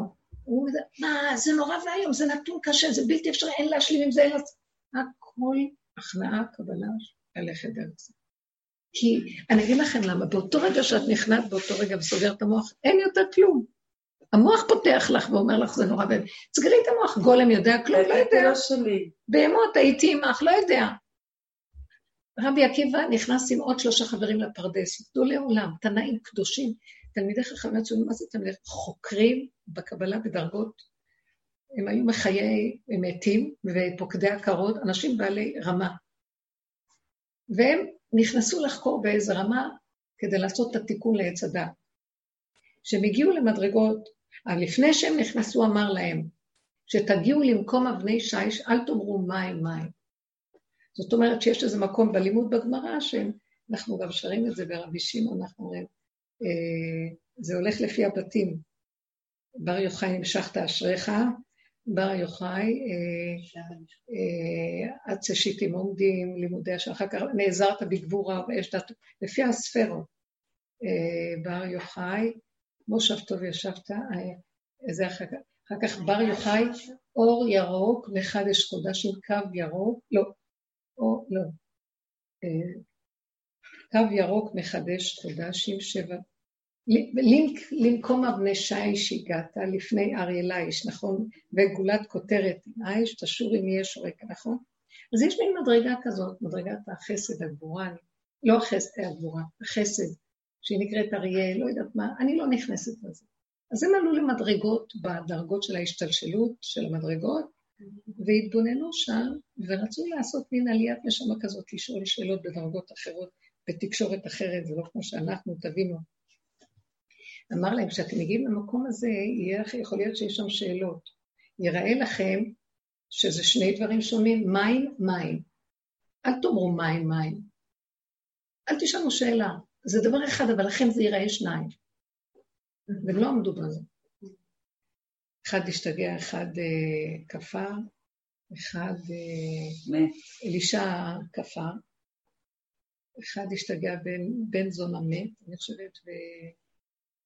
רק רבי עקיבא. איך? בן זונה? אזי, רבי אזי גם. השתגע, אחד מת, אחד כפר, לא יודע בדיוק ממה. ורבי עקיבא יצא בשלום, נכנס. הוא יצא כמו, נכנס כמו בהמה, אני עם שכל, עם דעת, נסתכל, אבל השתיק את עץ הדעת. שימו לב, הוא הבדיל בין הדעת, שדעת דבר חשוב, שכל, שברא שכל בעולמו. אבל תודעת עץ הדעת מתחילה סתירות, קושיות, התלבטויות. למה? שמה לא שואלים, כשנשב אחר כך בבית המדרש, אחר כך נביא את כל החומר, נדבר. שמה לא שואלים, הם לא, לא יכלו לסבול. והמקום הזה הוא מאוד אה, דק ועדין, אנחנו צריכים להבין. זה מה שאני... למה אמרתי את זה? אנחנו נכנסים, כשנכנסנו לתודעת, לחקור את תודעת עץ הדת למטה למטה בפגמים, זה כמו להיכנס למעשה מרכובה. אבל עשינו מהלך הפוך, הם נכנסו בדרגות הגבוהות, ואנחנו נכנסים בדרגות הכי נמוכות, איפה שהקליפות, איפה שהפגמים. רבו שר היה אומר, תכירו את הפגמים הכי גרועים ואל תתבלבלו מהם. עשינו כמו, הגברים יעלו למעלה, הנשים יורדות למטה. עכשיו, אפשר להשתגע גם, נכון? מאוד מסוכן. אז תהיי כמו בהמה. לא יודעת, לא מבינה, לא שומעת. אנחנו מגיעים היום במקום שאם אנחנו לא נסגור את המוח, אנחנו יכולים פשוט להשתגע, זה עוד רק התחלה. לא מבין, לא יודע, לא שומע. כאילו איזה מוח כבר השארתי אחורה. זה הפרשנות והמשמעות וההתרחבויות והקושיות והאבל ואם ופן ומה לא. ולמה לנו? בשביל מה? אני לא יודע כלום. אני יודע שככה זה וזה, אני לא יכול, ת, תעזור לי. אז זו התפילה שאת אומרת. כל הזמן להישאר עם הגדר של אני לא. אני לא יכול, אני קטן, אני גבולי, אני פגום. שבור, נפילה, מציאות נפילה. כל עבודתו של רב אושר זה היה איפה שכולם הולכים ככה, הוא הלך ככה. כל הגברים, אתם בדרך כלל הולכים למעלה. הם עושים חקירות בעץ הדעת למעלה. ואנחנו יורדים למטה בגזעים, והשורשים מאוד קשה. עוברים דרך המנגנון שנמצא בקבע. אתם יודעים שיש מוח בקבע. יש מוח פה ויש מוח, המוח של עץ הדעת, יש לו פה מנגנון וגם יש לו פה. וצריך לחצות אותו. אלה עושים את זה שם, אנחנו עושים את זה פה. זה מאוד, מאוד לא פשוט, זה להיכנס לתיבת נחשים ועקרבים. מי יכול לעמוד שם בכלל? מי שלא יודע. לא יודע. זה לא נכון. גולם, לא יודע. שותה הכפר, לא יודע. מאוד חשוב. אנחנו נכנסים למקום, אל תיכנסי בזה. הרגישות מאוד גבוהה, הבלבול מאוד גדול, הסערה, הכל סוער עכשיו, לא ברור, לא ברור כלום, זה מאוד לא פשוט. אסור לפתוח את המוח עכשיו מה יהיה, לא יהיה, כן יהיה, ולמה ואיך וכמה. הם בעצמם לא יודעים, אף אחד לא יודע, זה כלום לא ברור. מה שאני יודעת מכל העבודות שהכנו ועשינו, שאני מלמד את עצמי להסכים, אני לא יודעת. מה נעדר ומה נחסר ממני? נו, מה אני סוחרת איך את העגבנייה, ומה ההבדל בין עכשיו לעגבנייה של לפני עשרים שנה, אותו דבר, מה? באמת, רק המוח יותר בצמצום ויותר מרוכז בעגבנייה. ובזמן שקודם זה היה לו גם עגבניה וגם מלפפון וגם היה באמריקה וגם אולי פה ואולי שם וכאן לא. וזה היה עומס נורא וסבל, ובגלל זה נכנסנו לעבודה, כי אנשים שהגיעו לעבודה כבר ראו שהחיים כבר לא יכולים לסבול את החיים הרגישות וההתבוננות והמצב של התנסות בחיים, המכות. אצל אדם רגיש הוא מתחיל לשאול שאלות ולהגיד מה הולך פה. ואז מזכים לו לבוא למהלך הזה. אז רבו שאמר, עד הסוף תידרדרו. תלכו במקום הזה, אין, תקשיבו, אבל מה זאת אומרת, תרדו לתוך הפגם, ובפגם מה?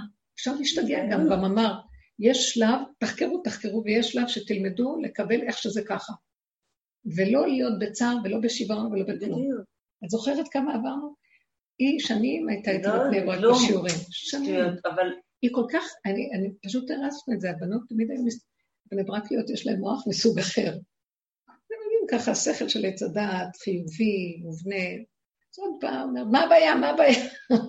ישר לתוך הפגם מסכימה. לא יכולה, לא יכולה. הן היו משתגעות. הן היו משתגעות. מה את לא יכולה? מה את לא יכולה? לא יכולה. אז אני מרפה. לא יכולה, אני מרפה, אני מרפה, אני מרפה.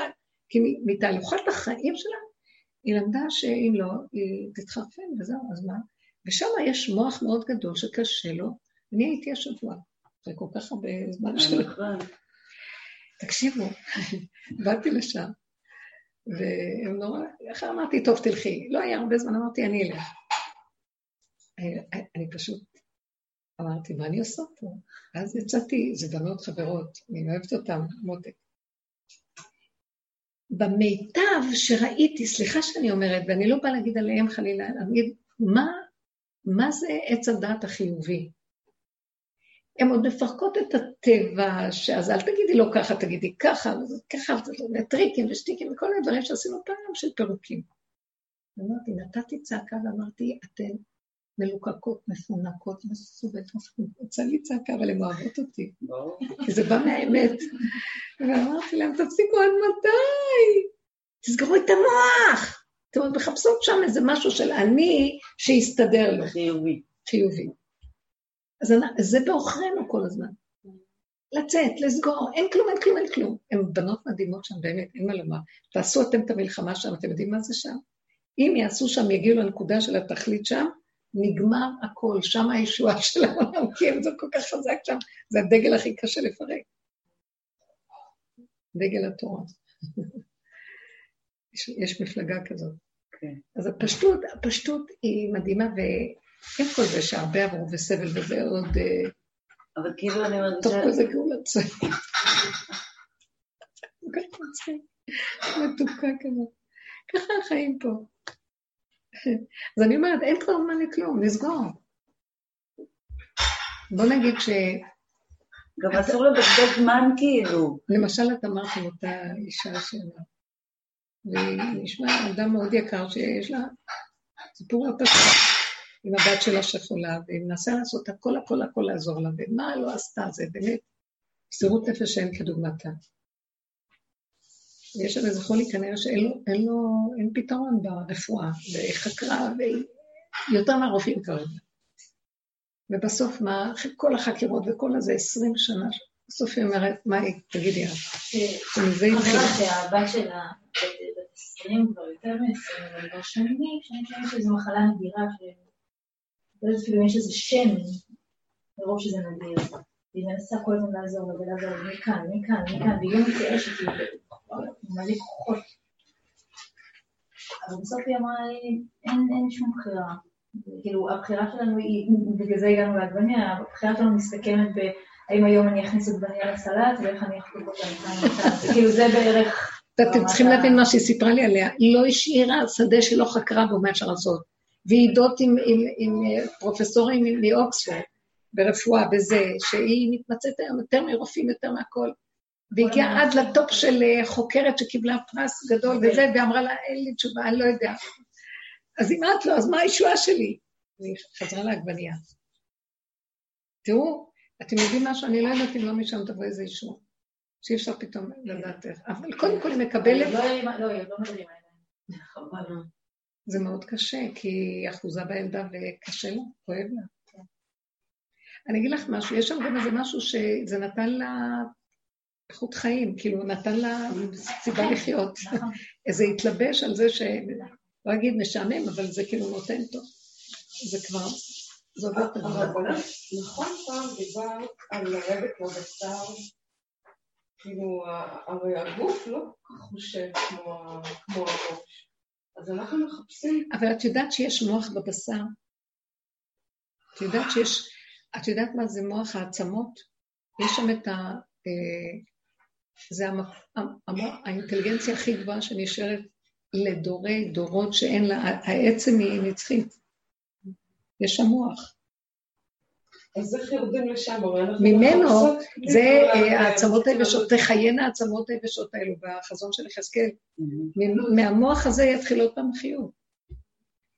אה, מאמר אחד קטן של דיבור של הבורא או של משהו, זה מקשר את הדיבור שנמצא שם, העצמות מקבלות בשר. אז איך הולכים לגוף? איך כאילו, איך יורדים קומה? זאת עבודה שאנחנו עושים, לרדת, וואי, זה באמת, תקשיבו, אני אומרת לכם, תיכנסו בזה, וזה... תמחקו, איך להגיד, אל תיתנו ממשות למוח של הטבע, אם יש לך מצוקה, תסגרי ואת תגידי, אני לא יודעת. אם את מרגישה שאת יכולה ואת יכולה לעשות דברים קטנים ולפתור טוב, אם את רואה שמתקל, נתקל פה ונתקל פה במצוקה וזה, תרפי.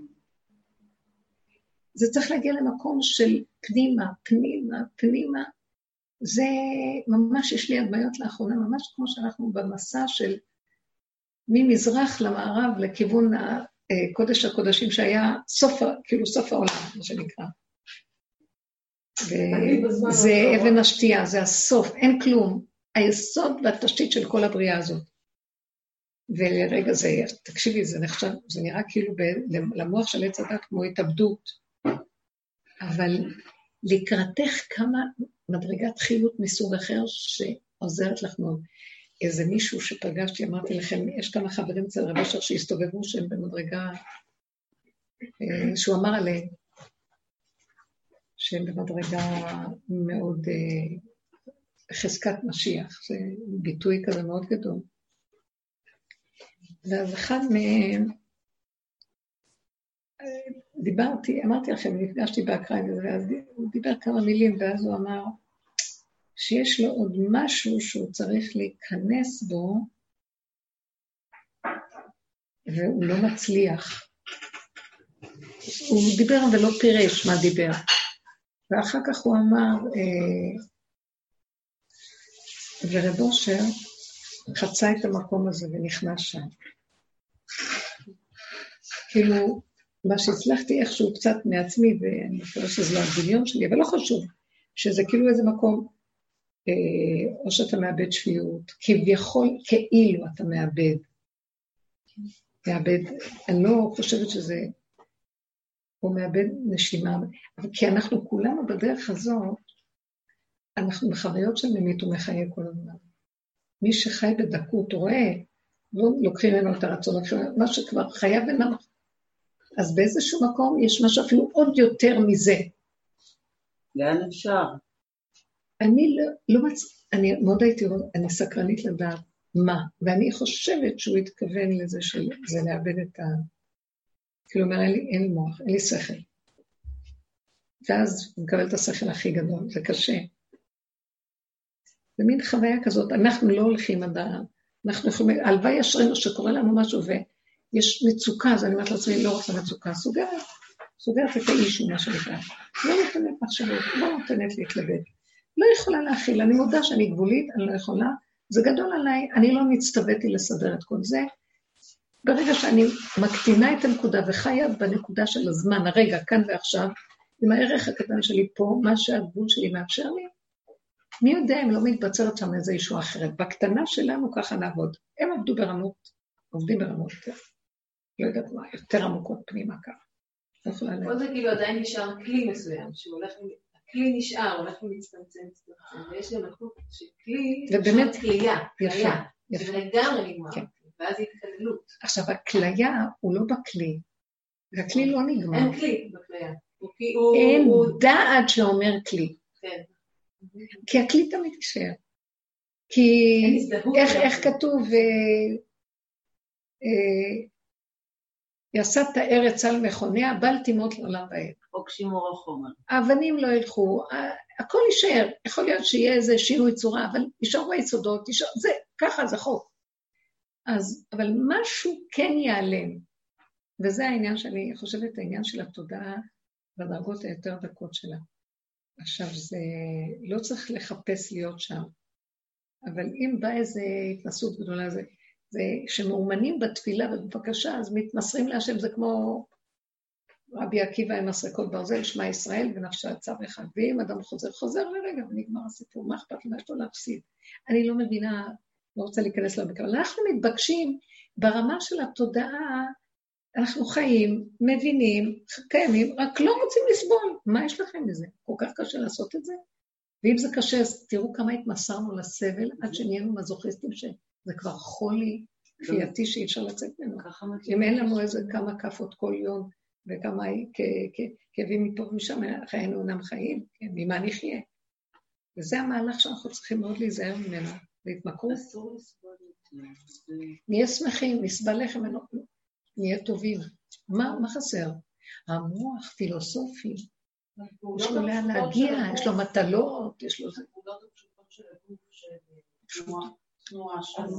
הזנה, של מנוחה, של... אה, כאילו, צריך, התשתית הזאת היא בין היתר בעיניי, שעוזרת גם לסגור את המוח, בסופו של דבר. כן, יש להתעסק מאוד נפלא. בתנועה הפשוטה. של מה נעים, מה נכון. מה- יש גם רגעים אין- שאכלתי הכל, עשיתי הכל, הגוף כבר... תיכנסו למצב, אני לא, לא מבינה בדברים האלה אה, מדיטציות או דברים, אבל יש מה שנקרא זמני, גם הגייה זה לא מילה נכונה, הגייה. אם את אמרת שמח העצם הוא בעצם איזשהו בסיס, נכון? שהמודל תמיד נמצא, וסביבו סביבו התפתח גוף הרבה פעמים לא יעיל, אה, עם הרבה מאמץ, עם הרבה כן. כוח יתר וכולי. אז לחזור לשם, ש... זה הבסיס הראשוני. כן, אני לא יודעת כמה את מכירה, אבל משה פלדנטרש, דרך אגב, הגיע גם מעולם כן. החרדי, והוא אה, אמר הרבה על התנועה הפשוטה של הגוף. פשוט, מה יש לך לעשות חוץ מ"יש לך גוף"? תזיז אותו קצת, וככה ככה. תשתמש בו בצורה נעימה, איטית. פשוטה, בלי יותר כן. מדי אה, כן, איזה התרחקות, איזה מין מחשבה כן. פשוטה, ככה תזיז, יש לך יד, תשתמש בה, יש לך רגל, יש לך דעת, יש לך חלקים. אה, ובעצם כל העבודה שלו דיברה על השלב הזה, על לעורר את ה- את התנועה, את החיות דרך השלב. כי זה קיים שם, החיות היא מאוד גדולה שם, רק אנחנו רגילים לפסאודו-חיות. כן, נראה כל הזמן. אז זה כל הזמן אומרים, תרד, תרד לפגם, בסדר, לא שזה נקרא תרד לפגם, תרד ל... גם הפגם נגמר באיזשהו מקום, תרד למצב איך שזה ככה, תקבל אותו, וזה נגמר. אבל הפגם זה סבל. לא, לא. תרד רק להכרה של הרגע הראשון, אחר כך תשלים. מיד אחרי זה שאתה מכיר, תשלים. אז אתה יכול להכיר בשנייה, אתה לא צריך לקחת לך הרבה זמן כדי להכיר את הפגם. אבל אל תברח. כי הבן אדם רואה את הפגם, בורח, רוצה כבר אה. פתרונות, הוא רוצה איזה ישועות, הוא רוצה משהו. לא, ככה, ככה, ככה. יש רגעים גם של שקט מאוד גדול, והכול במנוחה, והבן אדם יכול להיכנס עם, ה... עם המוח שלו למקום אחורי כזה, כאילו אתה הולך אחורה מהחיים. כשאת מדברת עם בן אדם, שימו לב, את מדברת ככה, וזה... את מדברת מתוך מוח. כשמדברים כאילו את יושבת על איזה... היה איזה זמר שהוא היה שר, אז מישהו הגדיר אותו, הוא שר כאילו הוא ישן. שכחתי איך קראו לו. לא? איך? מטיקסטי, לא? יכול להיות. היה. כזה שקט, רגוע, כאילו הוא שוכב כשהוא שר. זאת אומרת, אה, קצת, אני שמה לב לזה, וזה תרגיל שעוזר לי. אני, יש סביבי אנשים גירויים, זה... וכשמישהו שואל אותי משהו ואני רואה שזה סכנה בשבילי, אז אני כאילו חושבת שאני נמצאת בחדר שלישי ומשם אני עונה לו. כאילו אני נמצאת שם. בועה. זה מאוד עוזר לי. איך? שלישי, באיזה חדר, לא אני פה נוכחת, אני כאילו עונה לו משם, אז אה, כאילו, אני לא שומעת טוב, מה? אה, במקום ההתלהבות של הגירוי תגובה והסערה, כאילו אני עונה לו בזום. זה כל השיטה של הזום. לא. זה טוב. למה שאני אצא מהשלווה שלי בשביל שמישהו שאל משהו ותגידו אם זה היה ברומו של עולם? כולם קשקשים כבר רוצים תשובות. בת שלי... איפה המלח? אז מה אתה עושה? הבת שלי הקטנה, היא לא הרבה בסור, אבל כשהיא פגשה או משהו, היא שמחה, אז היא לא אוהבת את המצלמה, מצטיינת בה, היא סוגרת את זה כל הזמן שלא, לא עליה. לא אוהבת להיות שם בין כל ה... כן. הרבנית לי עזר שאמר שגם להפסיק לרדוף אחרי צדק. איך, איך? את, אמרת באיזה שיעור שתפסיקו לרדוף אחרי הצדק, כאילו תפסיקו לרצות להיות צודקים. לי זה, זה הוריד ממני מלא... כאילו, אנחנו בתודעה של עץ הדת סוברים שזה, יש מוסר, או צדק צדיק צדק, טוב. נכון, בעולם של עץ הדעת טוב מול הרע, אה, העולם היום לא נמצא באותו מקום שהיה קודם, הכל היה בחוץ, וכולם, מה שבא להם עשו, ואין חוקים ואין סדר. ודת ישראל הכניסה סדר בעולם, ולקחו ממנה כל הדתות, אז יש מוסר ויש סדר לפי כל דת ועניין שלה, להבדיל. אבל אה, באמת, באמת, תגידו לי, המוסר בעולם, תקשיבו, אני יכולה להגיד את זה ככה, זו דוגמה שמישהי נתנה לי. שהיא בדרך כלל, נורא נורא תמימה.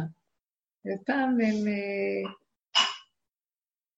היא עברה, היא עברה דירה, ואז כשהיא עברה דירה, אז uh, הפועלים שסחבו את הדברים, אנשים מגושמים, גסים כאלה, ששברו לה דברים, מאוד לקחו את זה. עכשיו, מאוד, היא אמרה להם, אבל אתם לא סופרים טוב, אתם תראו, זה כבר אני שומעת שזה שבור, למה אתם אה, תורקים, זורקים, זה יש כלים שבורים, זה שבירים וזה. לא, ש... לא שמעו, והיא אמרת, והיא עדינה מאוד, ואז פתאום היא ראתה אה, ב... על הרצפה, אחרי שהם לקחו את הדברים, איזה שרשרת זהב עבה מונחת, שכנראה מישהו שהרים את הזה, אחד מהפועלים, נפל לו. אז באופן טבעי היא הרימה את זה ורצה לח... לשאול למי זה שייך. אחרי שהכל נגמר, הם רבו איתה וזה, ולקחו ממנה עוד יותר כסף, וממש עשקו אותה. וכשהיא סיפרה לי, היא אומרת לי, וואי, תראי, ואז היא אמרה לי, תראי, אבל תראי, פתאום היה לי איזה רגע שהצטערתי, הסתכלתי אחרות, אמרתי, למה נתתי להם את השרשרת? אחר כך אמרתי, טוב, אז אני חיה בעולם מוסרי. Uh, עכשיו היא סיפרה לי איזה סיפור, שהייתה uh, באיזה חנות, קודם כל בבית קרה איזה משהו שקיבלה פליק, משהו לא מה, ממישהו בא, משהו שהשם הראה לה, איזו הצפה, איזה משהו. והיא אומרת לי, אני לא הולכת נכון, אני מרגישה שאני לא הולכת נכון, כל הזמן קורים לי דברים שאני מרגישה שכועסים עליי.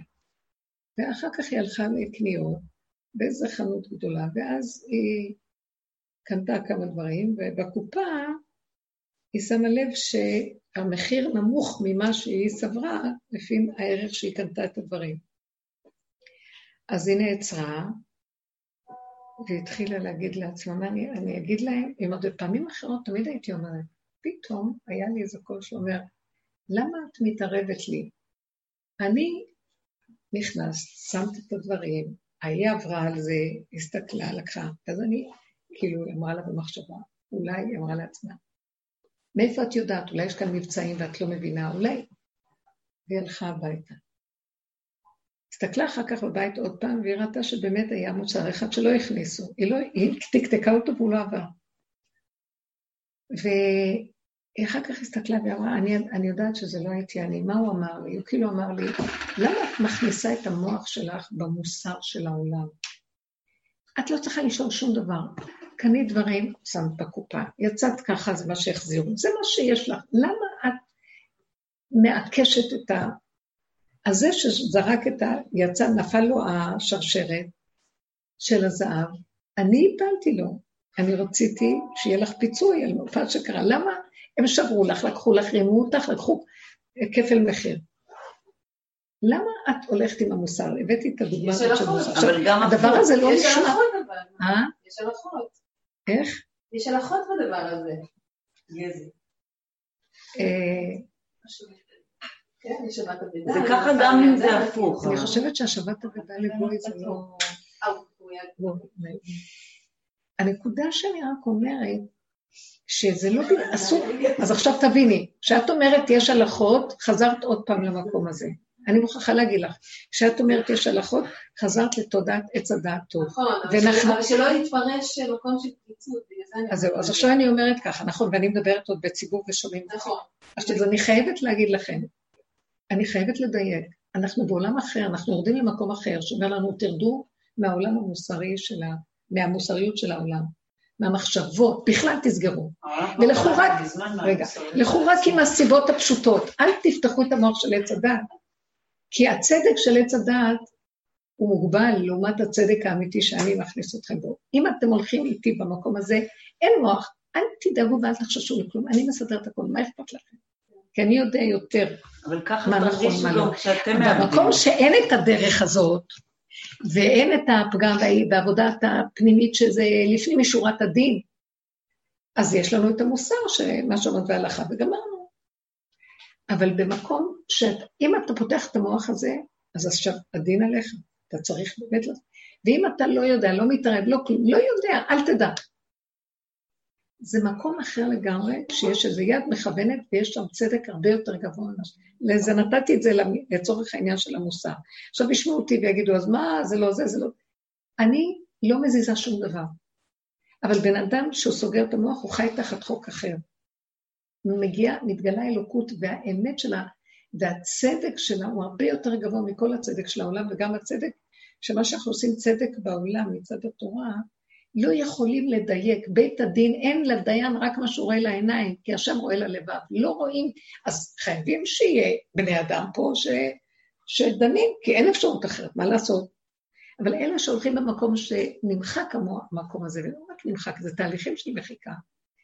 משתנים הרבה דברים. גם אמרנו הרבה דוגמאות מהנושא ההלכתי, שנראה לנו שאסור אסור, בסוף זה רק איזה גדר שיכולים, שכשהשם מפרק אותו וזה לא עיקר הדין, שלנו נדמה שיש דברים שאנחנו לא יודעים בחוק עץ הדת, אבל כשאנחנו הולכים למקום היותר מדויק, שאין בו מוח ואין בו כלום, יד נעלמה מדייקת הרבה יותר ועושה בלי פחת של מותרות, וכי מה לעשות, אין לנו רק זה, אין לנו שיעור, רק התורה הזאת, אנחנו הולכים ככה, אבל, אבל גם זה לא מדויק כל כך.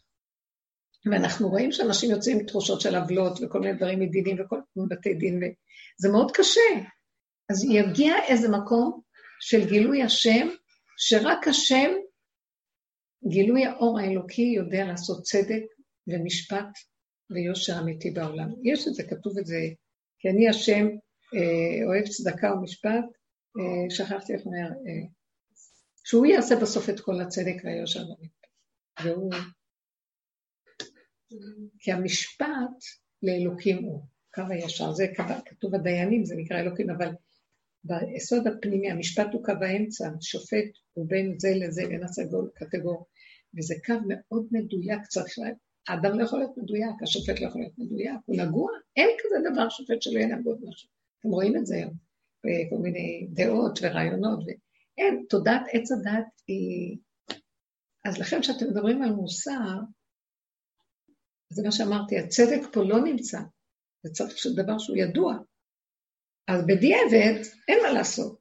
אם האדם הולך בדרך הזאת, הוא כבר לא צריך ללכת לאף מקום, הוא יודע בעצמו את המקום.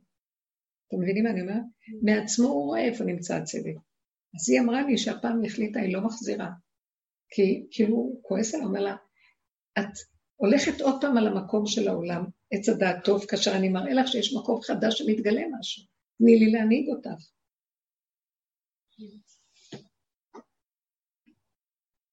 נתתי רק דוגמה, אנחנו לא רוצים ללכת בצורה הזאת. ואנחנו לא נתנדב לזה, אבל אם קרה מה שקרה ויש איזה פתח או איזה נקודה, אל תשאלו שאלות. ואם זה הפוך, זה מה שאמר רבי עקיבא, אל תשאלו שאלות. כנסו כמו בהמה, תצאו כמו בהמה, ככה הוא עשה. וזה בדיוק המקום שדיברנו. לי זה עזר ברמה האישית, שהיה לי איזה ויכוח עם, עם בעלי, ו, וידעתי שאני צודקת, ורציתי הכרה בצדק, אבל ברגע ששחררתי את הצדק, והסתובבתי מתוסכלת מזה שבוע, אבל בסוף אמרתי, די, מה אני אעשה עם זה כבר? ואז אמרתי, לא, אני לוקחת את זה וכאילו שומטת את זה, כאילו לוקחת את כל הסיפור הזה וכאילו לא היה, כאילו מחקתי אותו עם טיפקס, כאילו, את הסיפור הזה, כי אני לא מחפשת עכשיו צדק, כאילו, אני לא הולכת להיות רודפת צדק. ממש. והמשכתי, ופתאום אחרי שבוע המשכתי מהנקודה שכאילו הייתה קודם, כאילו לא כאילו היה, כאילו לא היה כלום. כן. כאילו לא היה כלום. כי זה התבקש לחזור למצב הקודם, כן. וזה היה תרגיל, כי אמרתי, אוקיי, מה יש לי לעשות? זה כמו התאבדות, כאילו אני מוותרת על העקרונות שלי, אני מוותרת על ה... נעשה... יושר. כן, לא, נעשתה פה עוולה ולא קיבלתי... אבל אמרתי, לא, לא מעניין אותי, לא אכפת לי.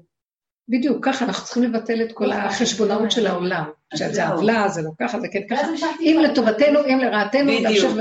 אני גם ראיתי לרעתי ממש דברים שקרו לי וגזלו אותי ולקחו וגם הכל בסוף אמרתי כלום, ממש. זה הנקודה, זה מתקזז. פעם הבאה ברמי לוי, איפה שזה לא היה, הם בטעות ייקחו יותר, מה זה תעשי, תלך לקופה ראשית, תגיד, תיקחו לי או לא, זה השני. כן, בדיוק. דברים מתקזזים ויהיה לה, זה לא שהיא תחשוב, אה, בגלל שאז אולי, היא לא תחשוב, אבל היא תדע שלא צריך. אסור, לא לכאן ולא לכאן, המוח של הבן אדם מפריע. זה, בקיצור, זה המסקנה. המוח שלנו מאוד מפריע. והוא מבלבל, והוא חושב שהוא איזה צדיק יושב לו בשמיים, מלאך. והוא מקלקל והורס, ואנחנו לא מאוזנים ולא מדויקים, והכל מבולבל פה, וכבר את לא יודעת מה ישר, מה לא, וזה בכוונה שהשם עושה את כל זה, כדי להראות לנו אין לכם על מה לסמוך פה. כי עוד פעם היה כאילו נראה, על זה אפשר לסמוך, על זה, לא, אבל זה ככה. דינא דמלכות הדין, אבל זה דין, Mm-hmm. דין המלכות לא ברור בכלל. כל יום מחליפים לנו את הדינים. אי אפשר לחיות כבר. אז המ- המהלך הוא לא ברור. הכל בכוונה שזה ככה, על מנת שנתייאש במקום הזה, ולאן נלך? הכנו צידה, ללכת למקום, אני לא יודע, ומשהו מוביל שם. יותר ישר, יותר נקי, יותר אמיתי. ולמה לי לשים ראש בכלל בעד הקפשא דרחמנא? למה אני צריך בכלל לחשוב? אה, להיכנס בהתלבטויות של מוסר או מוסר כן מוסר. שום דבר כאן לא מוסרי, כלום כאן לא אמיתי. אה, אני, כאילו, אני לא יודעת, אני אביא לכם מיליון דוגמאות שקורות לי במשך היום, ואני לא זוכרת להגיד לכם את זה הרגע. בדברים הכי קטנים שבעולם. ואז אני אומרת לעצמי, תסגרי את המוח, תחי בנשימה, וכאילו את לא יודעת, לא ראית, לא שמעת, לא כלום. הדברים נעשים מאליו. עכשיו, יש בזה משהו מאוד מאוד גדול. שאם האדם לא יודע מעצמו, אין עליו דין. אם הוא יודע, ידונו אותו. כי מאיפה הם דנים? ממנו עצמו.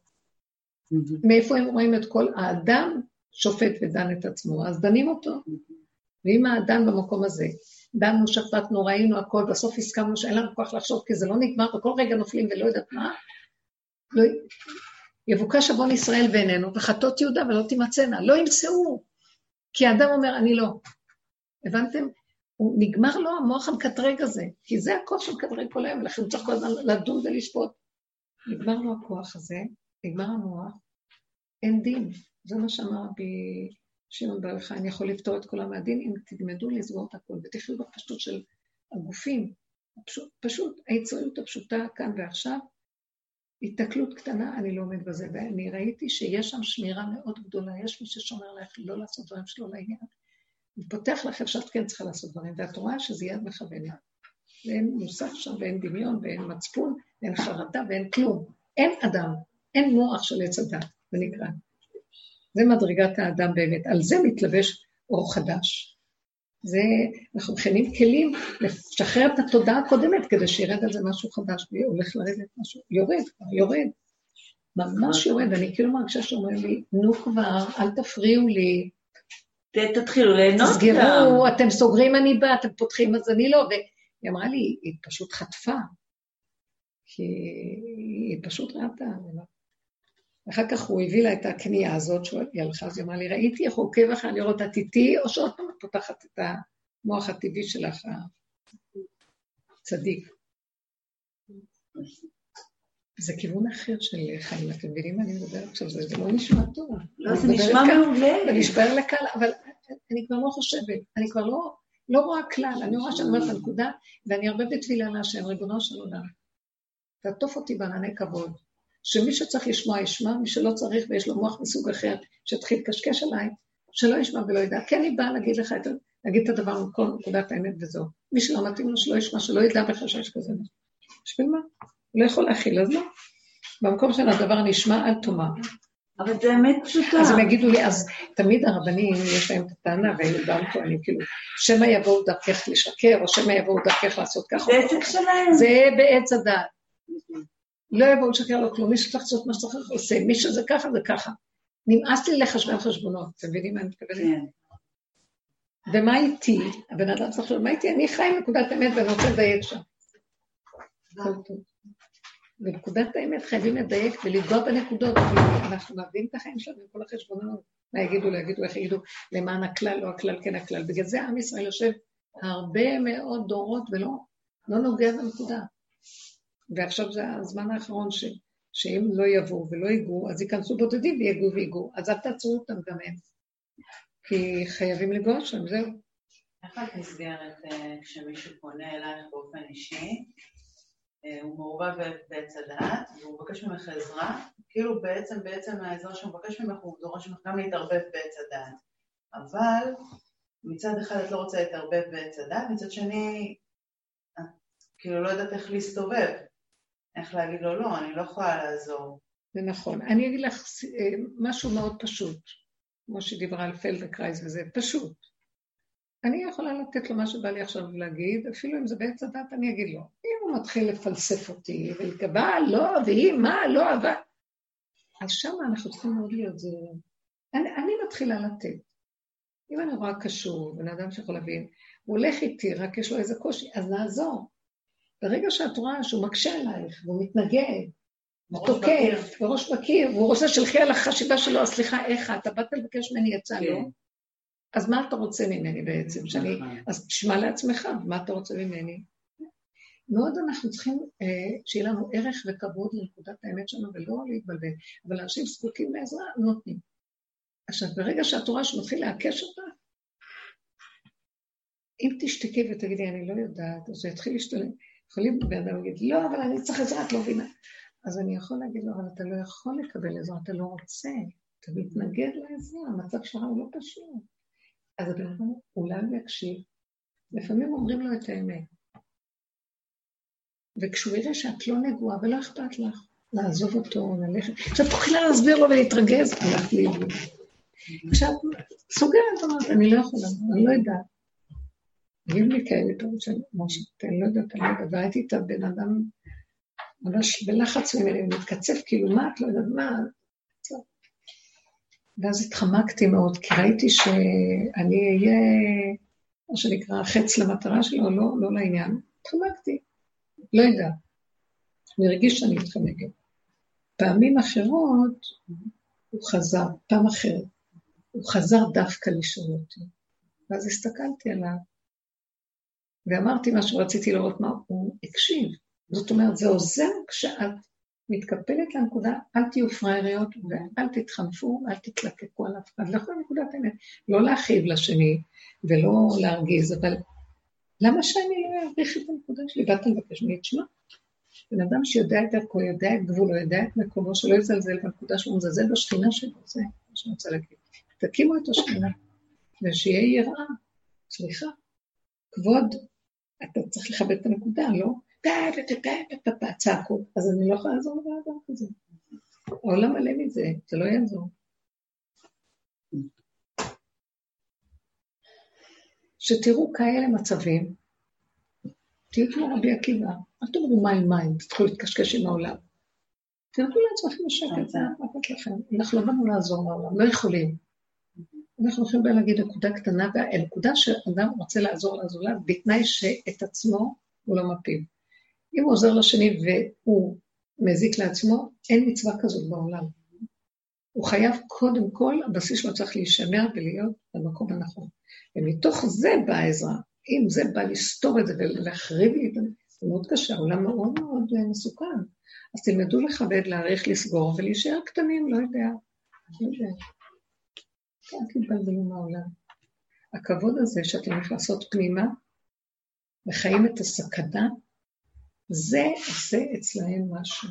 ואז זה עושה כלי שהם יכולים לקדם. טוב, זה משקף להם. אה? זה משקף להם נקודה אפשרית כזאת בתוכם. כן, השקט הזה מבלבל אותם. מה, אתה לא סוער איתי? אין לו פרנסה ממני. מדהים. לסערה שלו, אז הוא תופס את הנקודה שמשהו כאן לא. זה טוב. ככה אפשר יותר לעזור, אם צריך. לי יש סיפור מצוין, סיפרתי את זה לדפנה, היא אמרה לי, אני צריכה לספר לך את זה.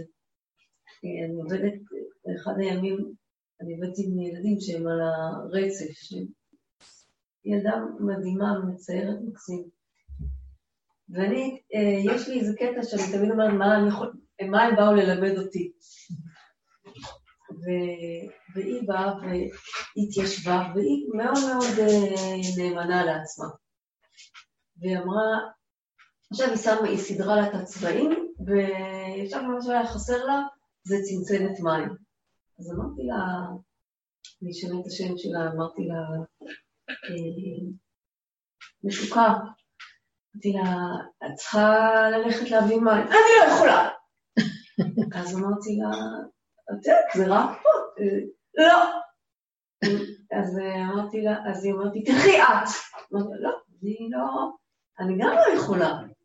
אל תלכי. אמרתי לה, אני לא יכולה.